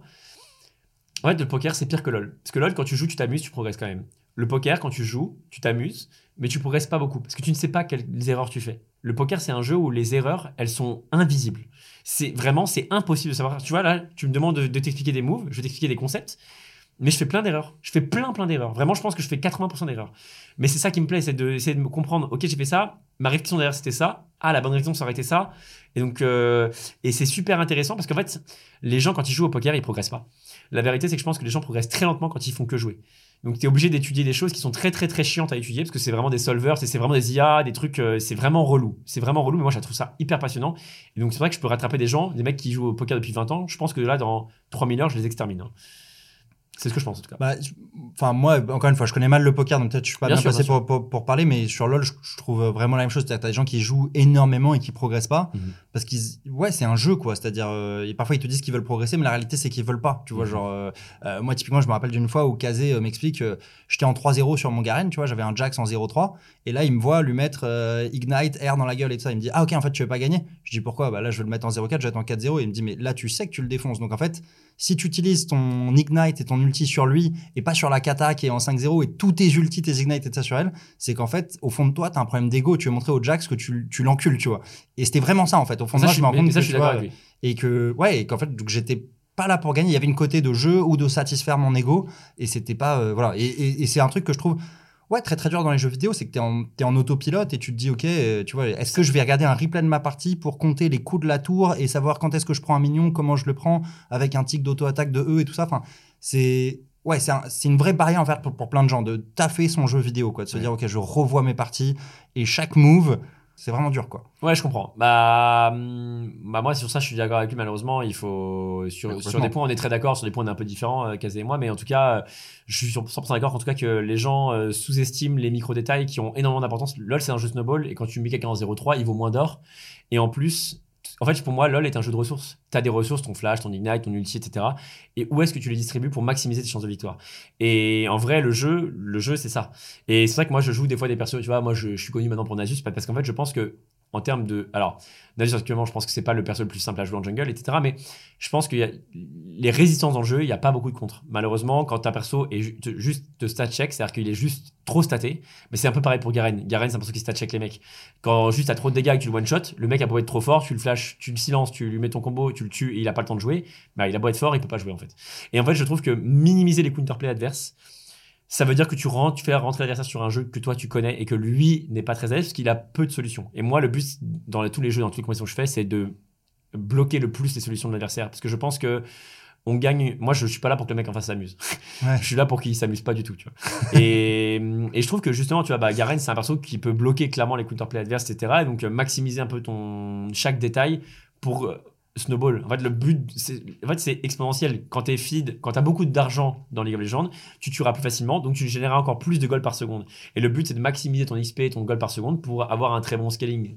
Nasus, c'est un perso qui scale bien, Garen, c'est un perso qui scale bien. Donc si tu gères bien l'early game pour transitionner vers les moments où tu vas être fort, tu vas pouvoir snowball la game. Et le but, c'est de gagner. Et donc, complètement, les gens qui vont jouer KDA, pour moi, c'est une énorme erreur, ça ne sert à rien. Je préfère largement mourir pour prendre une T4 ou une T3 pardon et prendre un inhibiteur que euh, sauver mon KDA. Je- des fois, je me suicide carrément dans le jeu pour euh, prendre un, une inhibiteur opposé au Nashor parce que je sais que ça aura tellement d'impact dans la game que ma mort a c'est EV plus de fou. Et le Ouais, but ouais. pour moi, c'est de gagner quoi. Je, je- en fait, c'est pour ça que quand moi quand je joue à LoL en tryhard, je m'amuse pas du tout. Je m'amuse pas une seule seconde. Ah ouais. Et c'est ça le problème, c'est que je prends zéro plaisir dans le chemin. Parce qu'en fait, je joue juste pour gagner. Donc, je fais les choix qui sont les plus intéressants. Mais tu vois, s'il y a un move, hein, tu me dis, ah, le AV2, ça pourrait être marrant. En fait, je me dis juste, ça pourrait être marrant. Mais c'est risqué, je le fais pas. En fait, juste, c'est quoi le move le plus EV+. Et donc, en fait, je ne m'amuse pas. Quand je joue à LoL, je- quand je joue en mode full tryhard, je prends zéro plaisir parce que je fais que les choix qui me semblent être les meilleurs choix stratégiques. Mais en fait, du coup, euh, je sais pas comment dire, je joue comme un robot, quoi. Ouais, ouais. Vraiment, je, je prends juste les choix pour gagner, quoi. Et en fait, je me suis rendu compte que ça me fait pas kiffer. Ouais, ouais, je comprends. Je comprends. Et je comprends les gens qui prennent du plaisir là-dedans, c'est juste que moi, j'ai j'ai plus l'impression de devoir prouver grand chose, tu vois. Je, m- Ouais. je m'en je m'en fous un peu, tu vois. Si là, euh, Tu vois, j'étais dans, je pense, dans les 5 meilleurs joueurs ou les, même les 4 meilleurs joueurs de mon rôle à- à- au monde. Bah, j'ai pas envie maintenant d'être un random. euh, Voilà. Enfin, voilà. Ouais, c'est ça. Je pense que dans les jeux, il faut vraiment distinguer les moments où tu es là pour t'amuser et faire un peu de limit testing, se dire, ah bah, j'aimerais bien en fait savoir si un 1v3 là, je peux le prendre quand Ouais. j'ai deux niveaux d'avance et de ça. Et ça, c'est vrai que c'est le moment le plus gaulerie. Ouais. Mais par contre, quand t'es en train de tryhard, faut pas faire un move de merde et après dire, ouais, ouais, non, mais c'était du limit testing, t'inquiète, Oui, tu vois. Genre, tu c'est, voilà. C'est, ouais, tu te mens c'est- Et Dans ce cas, tu euh, joues sur un smurf et tu limit test, tu t'amuses en boucle. Ouais. Mais quand tu es en full tryhard, je limite test que dalle. Je joue juste ma game à 800% et je suis le plus gros chien dans la game. Ouais, ouais, ouais. Vraiment, je, je fais que les trucs euh, anti-jeu, mais je m'en fous en fait. Je suis pas là pour qu'il s'amuse. Plus il m'insulte en face et plus je suis content. Moi, un, un autre truc qui m'a marqué, et après on, on- on- on- on passera sur la parenthèse LOL, mais que Kazé m'a dit qui m'a vraiment été un déclic de ouf, c'est il m'a dit, en fait, LOL, il y a que deux outcomes, c'est soit tu perds, soit tu gagnes. Et donc il me dit, donc en fait, finalement, gagner, c'est ne pas perdre. Donc réfléchis comment tu vas perdre, tu vois. Et je sais pas, par exemple, tu as un Echo euh, qui est feed, le Echo saute sur ton Kog'Maw et c'est terminé. Et donc là, il, m'a expliqué, en fait, Garen, c'est la force de Garen, c'est que tu es un perso disengage. C'est-à-dire, en fait, tu, restes à côté de ton ADC, le mec qui saute dans le tas, il va se prendre silence, E, Ignite, R, terminé. Et en fait, le jour où j'avais capté ça, il me dit, c'est juste un concours de beat, t'as le teamfight, tu vois, à la fin, là, en diamant 1, quand ça commence à savoir jouer les teamfights, tout le monde se regarde jusqu'à ce que le Rengar, la Kata et ça craque et se dit, bon, j'ai vu que Garen n'a pas mis son Q, mais c'est pas. Il me dit, tant qu'il l'a pas fait, tu gardes ton Q, tu restes à côté de l'ADC, et j'ai gagné tellement de games après. Moi, euh, je fais grâce ça comme des vois. conditions de victoire. J'appelle pas Ouais. ça comme ça, mais moi, c'est des conditions de victoire, lol. C'est, Ok. t'as des conditions de victoire. C'est quoi tes conditions de victoire Pour gagner, qu'est-ce que tu dois faire Pour perdre, qu'est-ce qui va te faire perdre? Et pour moi, en pro play, c'est encore pire que ça. En pro play, c'est exacerbé puissance 1000, et les gens, des fois, jouent pas leurs conditions de victoire, et voilà, ils font ce qu'ils veulent et tout, mais c'est vrai que je trouve justement qu'au coaching staff, on peut progresser de fou. Parce que les gens, en fait, c'est une somme d'individualité, beaucoup plus que c'est un groupe. Et particulièrement en Europe, tu vois. Honnêtement, en Corée, euh, là, c'est compliqué de, de- là, là, vraiment, il y a des, là, le niveau est vraiment relevé. Et moi, j'adore regarder les Coréens parce que c'est hyper intéressant, tu vois. Il se passe tellement de choses. Et tu, mais tu peux même pas tout comprendre ce qui se passe. Il se passe des, des trucs, c'est très, très, très deep, tu vois. Donc, euh, j'adore en vrai. Ouais. C'est, moi, ça me passionne. C'est, c'est vraiment captivant, ouais. Mais oui, complètement. Euh, en fait, LoL est un jeu dans lequel, bah, pour moi, comme on disait tout à l'heure, c'est des ressources et des conditions de victoire. Comment faire pour gagner? Et pour moi, il faut juste prendre le meilleur choix à chaque fois pour euh, pas jouer ton ego. Le but, c'est de, si tu dois passer premier parce que tu dois passer premier, tu passes premier. Si tu dois protéger ton ADC, tu protèges ton ADC. En fait, les gens, le problème de LoL, c'est que les gens, en solo queue, en tout cas, ils veulent être tous, tout, tout, tout le monde veut être la star. C'est pas possible. A des fois, malheureusement, bah, t'es pas la star. Tu fais une mauvaise early game, tu vas devoir jouer low ressources, tu vas devoir jouer weak side, et tu vas devoir absorber de la pression et, et maximiser ton, ton, ton gain. Si par exemple tu es. euh, bon, là, c'est des détails, mais imaginons que t'es le Bounty. T'es en 0-5-0, faut pas que tu prennes de kills. Les gens vont, en général, les Garen, souvent, ils vont mettre leur plus gros flash in Ignite Air pour voler le kill, mais ça reset ton bounty. Et du coup, tu revoques à 150 gold quand tu meurs, alors que là, tu t'en valais plus que 150. Donc, valait mieux rester 150 gold et avoir de l'impact sur la map et juste leur casser les couilles. Tu vois, tu joues le breaker et tu fais que push sur les sides, tu vas les rendre fous parce qu'en fait, quand ils vont venir te tuer, ils vont gagner 100 gold. Bah, c'est pas worth de venir te tuer. Ils perdent, du GPM, enfin, ils perdent les golds par seconde en venant te chercher, en fait. Et impacter la map, creuser les tours, etc. Les gens, euh, en fait, les gens pensent trop KDA. Et c'est à cause euh, de la mentalité euh, moyenne du jeu, mais le te fait pas gagner la game. Oui, ça, c'est la mentalité euh, individualiste au détriment, au détriment de l'équipe, quoi. Ok, bon, écoutez, désolé, voilà, c'est c'est- c'est deux passionnés qui se parlent voilà, sur le truc, donc c'était intéressant et c'est aussi pour ça que j'étais trop content. mais que... bravo, en tout cas, en trois mois, c'est c'est super solide et je pense que Garen, c'est un très bon perso pour ça. Et justement, c'est un perso où on va se focus sur la macro et pas sur la micro, parce que la micro, c'est surcoté par les gens. Les gens, très souvent, quand ils, quand ils jouent à LoL, ils veulent se prouver par ego qu'ils sont mécaniquement capables de faire des trucs de ouf. Mm. Mais je pense qu'ils se mettent des contraintes. euh, ils- en fait, ils se rendent pas compte de tout ce qu'ils savent pas, en fait. Et donc, ils, veulent se prouver qu'ils sont forts, etc. Mais c'est pas sur ça qu'on va juger. Moi, c'est pas sur la mi- les micro-mécaniques que je vais juger le niveau de quelqu'un, ça va compter. Mais c'est surtout sur comment il comprend le jeu et à quel point il fait des erreurs euh, qui vont coûter les games. Parce que les gens pensent des fois carry parce qu'ils ont des bonnes stats. Mais des fois, en fait, malheureusement, le mec, il est, je sais pas, il a un excellent early, il est en 6-0. Et après, il va tenter, il va grid plein de fois, il va tomber en 6-3. Il a l'impression qu'il a bien carré la game. Mais en fait, non, il a filé 1000 gold au- à la veille d'en face. Et c'est une catastrophe, en fait. Les shutdowns, quand t'as 1000 gold de shutdown, faut pas les donner à la mauvaise personne. C'est, capital. En teamfight, il faut, moi, ce que je fais, moi, à tous les teamfights, c'est que, par exemple, Nasus, c'est quoi la condition de l'équipe adverse? Bah, je vais jouer contre la condition de victoire de l'équipe adverse. Si, si leur, leur condition de victoire, c'est que la veine soit bien dans la game, à tous les teamfights, je vais, la- je vais, je vais jouer contre elle pour, que, pour euh, délayer son snowball. Si ma condition de victoire, c'est que moi, je suis en retard dans la game, mais mon Kog'Maw est bien, bah, je vais jouer pour mon Kog, tu vois. Et donc, je pense que le but, c'est de jouer pour les conditions de victoire des deux, des deux équipes. Et, mais c'est ça qui est intéressant, c'est que ces, ces conditions de victoire-là, elles ne sont pas claires. C'est pas prendre, prendre le roi comme aux échecs égale victoire. Ouais. Les conditions de victoire, il faut, malheureusement, il faut beaucoup d'XP dans le jeu pour le comprendre, mais il faut, il faut comprendre de façon très deep c'est quoi qui va être les conditions de victoire et aussi quelles vont être les conditions de throw. Parce que tu vois, bon, là c'est un détail, mais en solo les gens, des fois, ils sont un peu teubés. Ils vont prendre des giga risques. Le mec, il est bien dans la game avec son Draven, il est en, en 6-0 et quand il est, en train de solo win, il va prendre tous les risques, il va se faire tuer. Ils vont faire un Nashor, bah, la game, elle est plus pareille, tu vois. Et donc, il faut aussi comprendre que tu es avec des humains qui ont de l'ego, qui vont vouloir se prouver des choses à eux-mêmes, qui vont vouloir prendre des risques inutiles.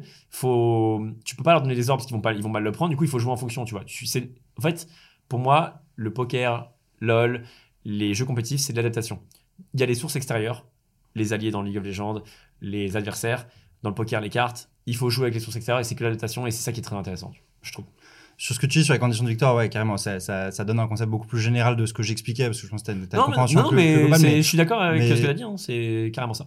et ce qui est d'autant plus dur, c'est qu'elles évoluent tout le temps, et c'est ça qu'en pro-play, on voit les mecs, ils appuient sur tab toutes les deux secondes pour voir, ok, il y a tel nouvel item chez lui, ok, donc ça change, maintenant ça devient lui le gars à battre exact. sur le prochain teamfight, quoi. Oui, très bon. On va pas rentrer dans tous les détails, mais oui, en, tout cas, en tout cas, LoL est un jeu hyper intéressant, beaucoup plus qu'on pourrait le croire en surface. Ouais. Ouais, tu vois, tu, enfin, pour le, passage master, pour la petite anecdote, tu vois, quand je suis allé voir Kazé, et la raison pour laquelle Kazé a accepté de me, coacher, c'est que je pense qu'il avait rarement vu un mec aussi nul que moi, tu vois, euh, mécaniquement. Et il s'est dit, en fait, si un mec comme toi, j'arrive à le faire passer master, euh, ça prouvera euh, que, que, tout est possible, quoi. à l'inverse, tu vois, je pense que, bah, du coup, j'ai les qualités de mes défauts. C'est comme, en fait, j'étais tellement nul mécaniquement que j'avais aucun ego et que euh, tout ce qu'il me disait en fait moi je suis un robot tu vois c'est-à-dire tout ce qu'il me disait il me disait enfin je recordais toutes nos, nos, sessions tu vois sur OBS et après tout était intégré au coaching d'après tu vois et il me disait mais c'est trop bien parce que quand je coach des gars qui jouent depuis 10 ans les mecs sont hardstock D1 depuis 10 ans, tu vois, alors qu'ils sont, c'est des monstres mécaniquement, donc c'est qu'a priori, il y a un problème sur la macro. Et il me dit, il commence le coaching par, euh, ouais, par contre, le wave management, on n'en parle pas parce que ça, ça, je suis carré là-dessus. Enfin, a priori, si t'es D1, c'est que tu connais pas le, enfin, bref. Donc, non, mais je suis d'accord. Donc, euh, ouais, c'est, je pense, Ouais, je pense que c'était un, des trucs, euh, un des trucs qui, a bien aidé à step up, c'est le côté effectivement quand tu sais que t'es nul sur un domaine, bah du coup tu mmh, écoutes tous les conseils quoi. Pas tous, pas tous. Ouais, moi j'ai le cas récemment, un pote à moi, je lui ai dit justement de jouer Annie ou Garen. Et en fait, bah, il joue des Yone, des Diana, enfin, il joue vraiment pas ce que je lui dis, tu vois. Et, il est en mode, bah, il est en mode, bah, ouais, mais ça se voit que c'est fort et tout. Je lui dis, ouais, mais enfin, pour l'instant, t'en es pas là, tu vois. Je lui dis, pour l'instant, enfin, t'auras tellement de choses à comprendre que mais du coup, il veut. Parce qu'il veut s'amuser, il veut pas monter en fait, quoi. Il veut. Ouais, voilà. Mais du coup, du coup, du coup, il me dit, bah, j'arrive toujours pas. Et je lui dis, ouais, mais en même temps, tu fais pas ce que je te propose de faire. Donc je lui dis, bah, je peux pas t'aider, tu vois. Et pour l'instant, je, je, lui ai dit, bah, fais ton chemin et on en reparle plus tard quand tu auras fait des choix, tu vois. Mais là, juste là, il se cherche et voilà, tu vois. Donc, euh, mais ça, c'est vrai que bah, c'est pas forcément vrai. Hein. Les gens des fois comprennent, ouais. ça, savent pas et ils, ils sont pleins. Enfin, ils ont, ils ont envie de faire des choses. Après, je pense qu'on a, quand on joue depuis longtemps, on a une expertise qui est forcément plus élevée que ceux qui commencent. C'est normal. Et ça, pareil, c'est un concept qui est sur LoL et qui est en fait dans tous les domaines. C'est dans le coaching, le truc le plus dur, c'est est-ce que ton élève va écouter tes conseils. C'est-à-dire, tu peux 99% du chemin, c'est ton élève qui va le faire et c'est pas le coach. Quoi. Le coach, il peut faire son max euh, pour te donner tout. Euh, si toi, tu as décidé de ne pas l'écouter, euh, voilà, le, hmm. mec pourra pas le faire à ta place. Quoi. après, ça se voit quand même. Enfin, quand tu dis des choses à quelqu'un et que tu vois qu'il fait le contraire, bon, bah, tu lui dis, frérot, t'abuses. Ouais, ouais, bon, tu peux lui dire une fois, deux fois, et voilà, et puis tu, au bout d'un moment, tu vois qu'il y a des trucs qui ne changera jamais. Quoi, hmm. ou, quoi. Ok. Aujourd'hui, t'en es où du coup, euh... Mais du coup, bravo pour la. Ah, merci, c'est cool. C'est cool. en vrai, c'est le truc dont je suis moi, je pense que la discipline, c'est le plus important pour progresser dans n'importe quoi. Faut, faut être discipliné et l'autodiscipline, je pense que c'est le plus important, même dans l'entrepreneuriat, ouais, je trouve. Donc, euh, ouais. Ouais, je te disais, c'est le, enfin, c'est ma plus grosse fierté aujourd'hui, tu vois. Moi, à la, à, la différence, à la, différence, de toi, euh, je viens d'un milieu euh, très privilégié. Je considère que la prépa, l'école, Goldman Sachs, tous les trucs que j'ai fait dans ma vie, c'est un peu les conséquences, même si j'ai bossé, mais tu vois, je partais avec tellement d'avance sur les autres. LOL, ce que je kiffais, c'était sur LoL, tu as une égalité de naissance que tu as dans, peu de domaines, tu vois. même je pense que tu as même une, inégalité. Parce que je pense que les gens de, comme toi, qui sont de hum, familles aisées, vous jouez beaucoup moins que nous, les familles modestes. Je pense que je pense que tu as une inégalité. Oui, non mais je veux dire à partir du moment où on s'y met tous euh, mais non parce que moi j'ai euh, avant de jouer à LoL, j'ai joué à Counter Strike, j'ai joué à plein de jeux compétitifs, tu vois ce que je veux dire? J'ai un, j'ai un avantage sur les gens j'ai 100% joué. Oui, mais ça vient de toi cet avantage, tu vois. C'est toi qui as bossé, c'est pas tes parents ou quoi Non, j'ai joué 30 000 heures. Tu vois ce que je veux dire? Je dois, avoir, je dois, avoir, 30 ou 40 000 heures de jeux vidéo. Ok, mais à armes égales, je veux dire, deux gars qui jouent 30 000 heures, tu vois, t'as as cette égalité que t'as pas. Alors, ça, je suis d'accord. Mais en tout cas, je, pro, je pense que les gens de famille aisée sont désavantagés parce que, tu sais, les, les, parents de famille, je vais dire un peu plus aisés, souvent, ils contrôlent beaucoup plus que fait l'enfant et beaucoup plus le temps de jeu. Ils sont en mode pas plus de 2 heures par jour, etc. Moi, je pouvais jouer 5 heures si j'avais des bonnes notes. Donc, euh, donc, et sur ça, je pense que vous êtes désavantagés dans le jeu vidéo. Ouais, ok, je suis d'accord. Du fait qu'on n'a pas le même temps de jeu, quoi. On n'a pas le même temps de jeu. Mais oui, pour moi, l'inégalité, elle vient de là, du coup. Mais ok, enfin, ah, bah oui, justement. mais l'inégalité est réelle en temps de jeu, tu vois. Parce que je- en fait, dans d'autres milieux, Mais tu oui. peux mettre le même investissement. Bah, le gars qui vient de milieu pas privilégié, il faudra quatre générations pour arriver là où t'es. Oui, Ou toi, t'as papa et maman qui passent de coups de fil et c'est terminé, tu vois. Donc, ouais, euh, je vois, je vois. Je vois. euh, Bah, c'est gentil en tout cas. Euh, ok, très bien. Aujourd'hui, t'en t'en es où Si tu devais résumer un peu, euh, peut-être, est-ce que tu peux expliquer un peu euh, ton business model? C'est quoi? Ouais. C'est principalement des revenus de stream Twitch, c'est Mhm. des, des OP, tout Mhm. ça pour les gens qui connaissent pas trop la créateur économie? Bah, ça a beaucoup évolué en fait. Euh, moi de base, je gagnais beaucoup plus d'argent sur YouTube. Euh, on faisait plus facilement des vues à l'époque que maintenant. Maintenant, les gens se sont beaucoup plus dirigés vers les formats courts, donc TikTok, etc. Moi, c'est pas trop mon truc. Je suis pas trop. euh, moi, j'aime bien raconter une histoire, on va dire. Donc euh, forcément, les, gens ont un temps de cerveau euh, disponible. euh, ils, la- ils l'allouent comme ils le veulent. S'ils préfèrent les formats courts, bah, c'est les formats courts, etc. Donc forcément, le transfert de, la hum, du viewership en format court fait que du coup, il y a moins de gens en format long. Donc, donc forcément, ça joue. Donc c'est plus difficile, je pense, pour un youtubeur de faire des vues. Ça veut pas dire que là, on va me dire oui, mais il y a des, des, des grands, des grandes prods qui font un million de vues toujours. Oui, mais du coup, ça polarise les vues sur des grandes prods, etc. Enfin bref.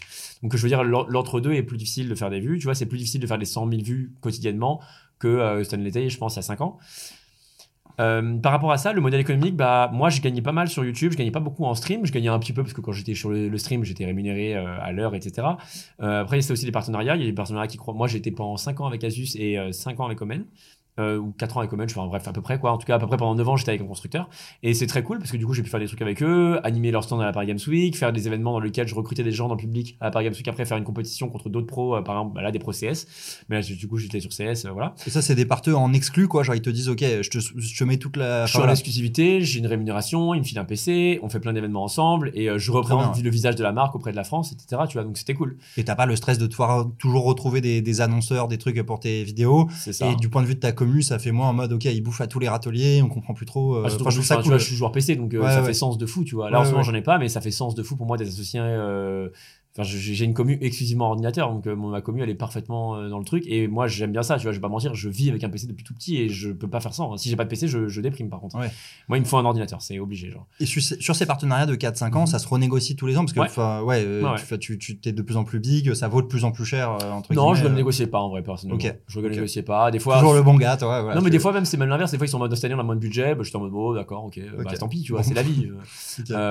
Été aussi avec Xiaomi pendant un an et demi. Mais tu vois, typiquement, Xiaomi, bah, euh, j'ai eu un intermédiaire, il m'a piqué l'oseille, quoi. Donc, euh, des fois, c'est compliqué, quoi. Mais c'est la vie. Mais, euh, mais donc, en gros, ce que je veux dire, c'est que du coup, bah, t'es en partenariat avec des, des, des, des branding. Donc, et euh, bah, aussi, par exemple, tu vois, bah, j'étais avant invité pour euh, faire une vidéo, par exemple, sur Assassin's Creed. Ubisoft bosse avec moi actu- actuellement, mais en tout cas, j'ai bossé avec Ubi, par exemple, qui est français, euh, pour bah, faire une vidéo sur Assassin's Creed, par exemple. Donc des trucs comme ça. Et après, bah, après j'ai d'autres partenaires. Par exemple, j'ai, moi j'ai Displates, qui c'est des tableaux métalliques. Tu colles une feuille au mur et tu colles le, le tableau au-dessus. Et donc tu fais, euh, tu peux acheter euh, plein d'œuvres possibles euh, sur Displate et le créateur reçoit une partie. Et euh, moi, en échange, bah, euh, il me donne un fixe tous les mois pour mettre en avant la plateforme. Ok. Donc, euh, donc voilà, en gros, c'est ça. et donc, ça, c'est la partie partenariat. Après, il y a la partie YouTube. Donc, sur YouTube, aujourd'hui, on est à peu près à 1 1,50€ à peu près les 1000 vues. Euh, 2 euros des fois. Sur les formats très longs, ça peut être plus. Mais on est à peu près à 1,50€ les 1000 vues. Avant, on était à 0,80 centimes. Et donc, euh, on, gagne plus, on gagne deux fois plus d'argent qu'avant, on va dire, en moyenne par vue. Et euh, bah, on touche de l'argent par les vues. Après, encore une fois, je parle des vues longues, pas les vues short.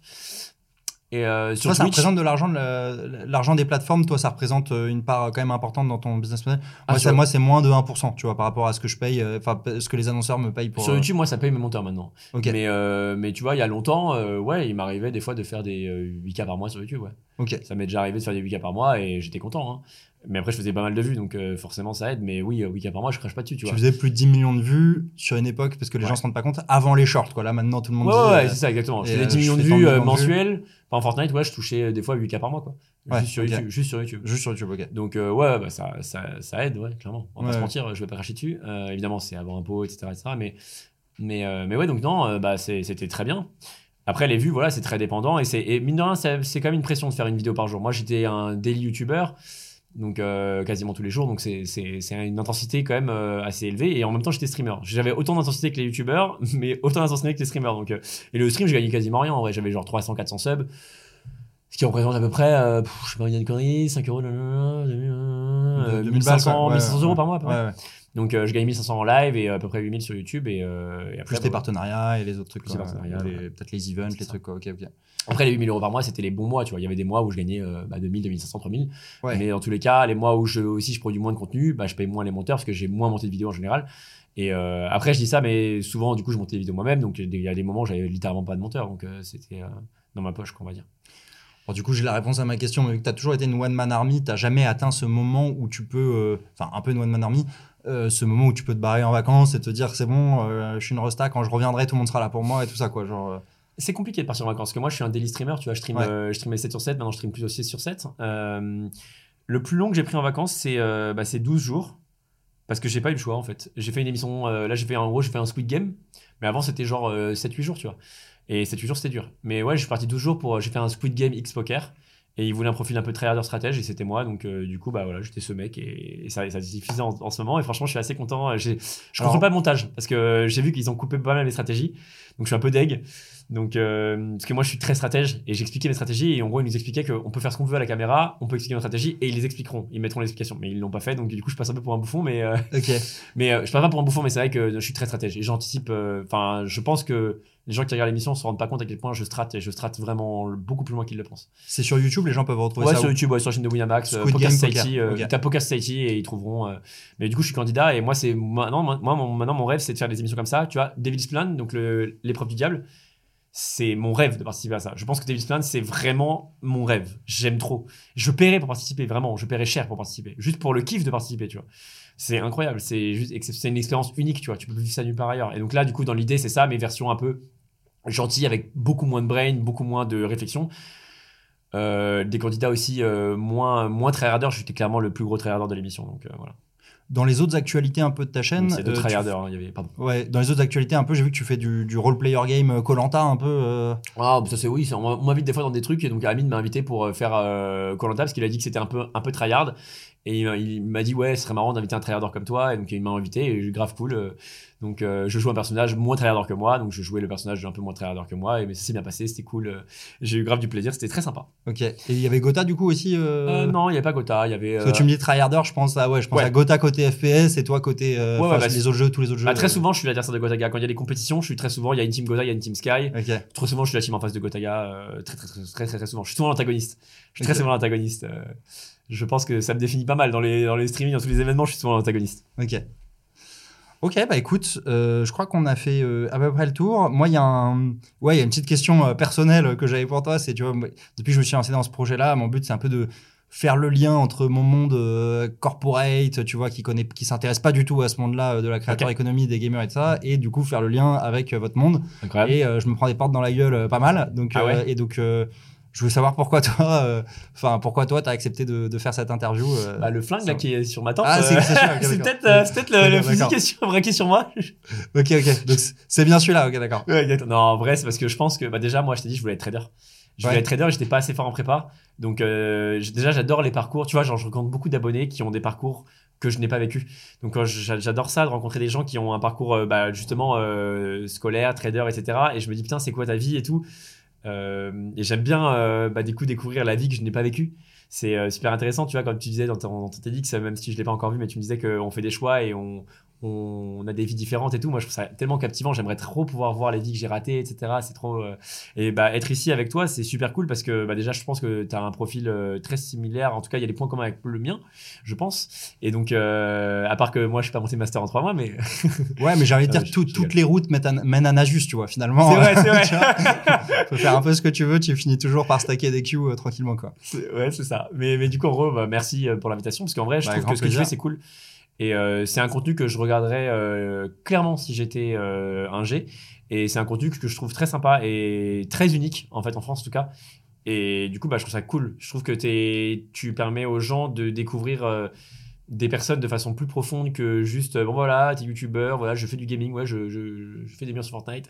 Non, je trouve ça grave cool. Et du coup, tu, vas dans divers horizons, dans divers métiers. Et c'est super intéressant. Moi, j'aime bien les interviews un peu comme ça, atypiques, on va dire. Et pas juste en surface, en mode, euh, bah, je mange des piments et c'est cool, on fait des blagues. Mais là, tu vois, c'est pas que des blagues. Donc. euh, mais ouais, je, non, je trouve ça cool. Je sais pas, j'ai- j'ai- j'aime bien le concept et je trouve que bah, les gens comme toi, ils sont très bénéfiques pour le milieu, je pense.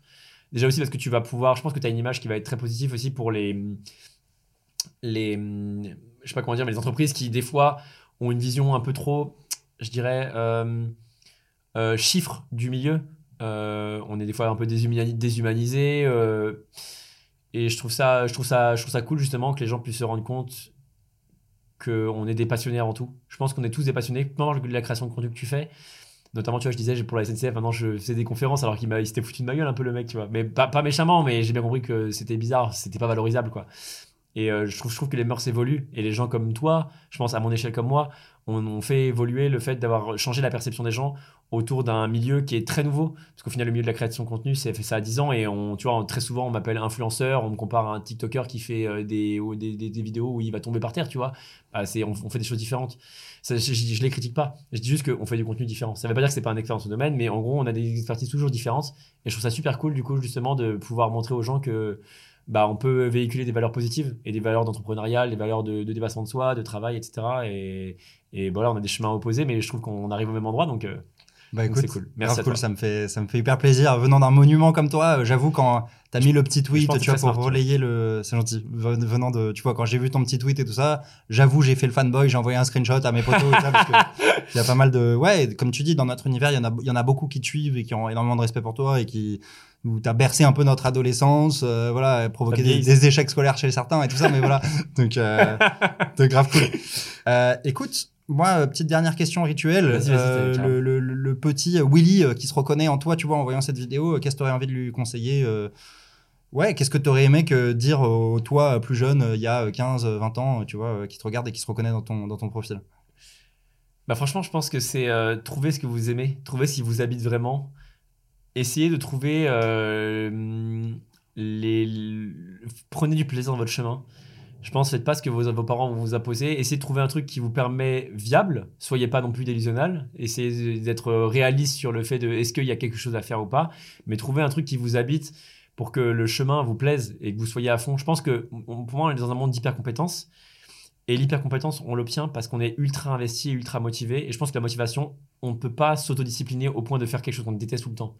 Je pense qu'il faut qu'on ait du plaisir dans le chemin.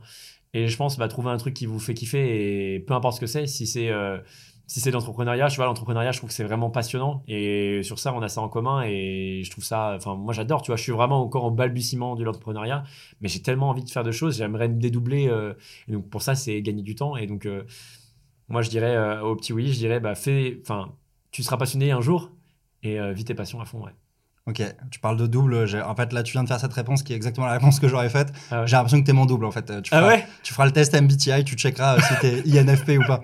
Et d'ailleurs, c'est galerie parce que toi, toi, tu t'es fringué en trader et moi, je me suis fringué en. en, en- en Je me fringue que entraîneur du coup. Ouais, c'est ça. Mais je suis très sartorial, ouais. je trouve ça c'est sympa et maintenant que j'ai un peu l'argent pour l'acheter, je suis trop content, tu vois. Et, et hum, ouais, franchement, en tout cas, j'estime être très chanceux et merci en tout cas à la bienveillance des gens parce que franchement, ça paraît des mots bizarres, mais, euh, mais moi, ça m'a fait beaucoup de bien de me comprendre qu'il y a plein de gens qui pensaient comme moi et en- qui me reconnaissaient en moi. Parce qu'au début, quand j'ai commencé à streamer, je gagnais zéro. Je l'ai vraiment, franchement, je pense les huit premières années, j'ai gagné zéro euro. Et pourtant, j'avais beaucoup de viewers. hein. Dis-toi qu'à un moment, j'étais numéro un français carrément. Et de loin en vrai. Mais je faisais pas ça pour l'argent. Je faisais ça parce que je j'avais l'impression de pouvoir partager ma passion. Et c'était une passion dévorante pour moi. Et de voir que d'autres personnes avaient les mêmes passions que moi, ça me rendait trop heureux. J'avais l'impression vraiment de, vivre enfin une expérience que j'aurais voulu vivre plus jeune. Et j'ai vraiment aimé ça. Et le contact des gens, quand je rencontre des gens dans les événements, etc., les gens me ressemblent pas mal.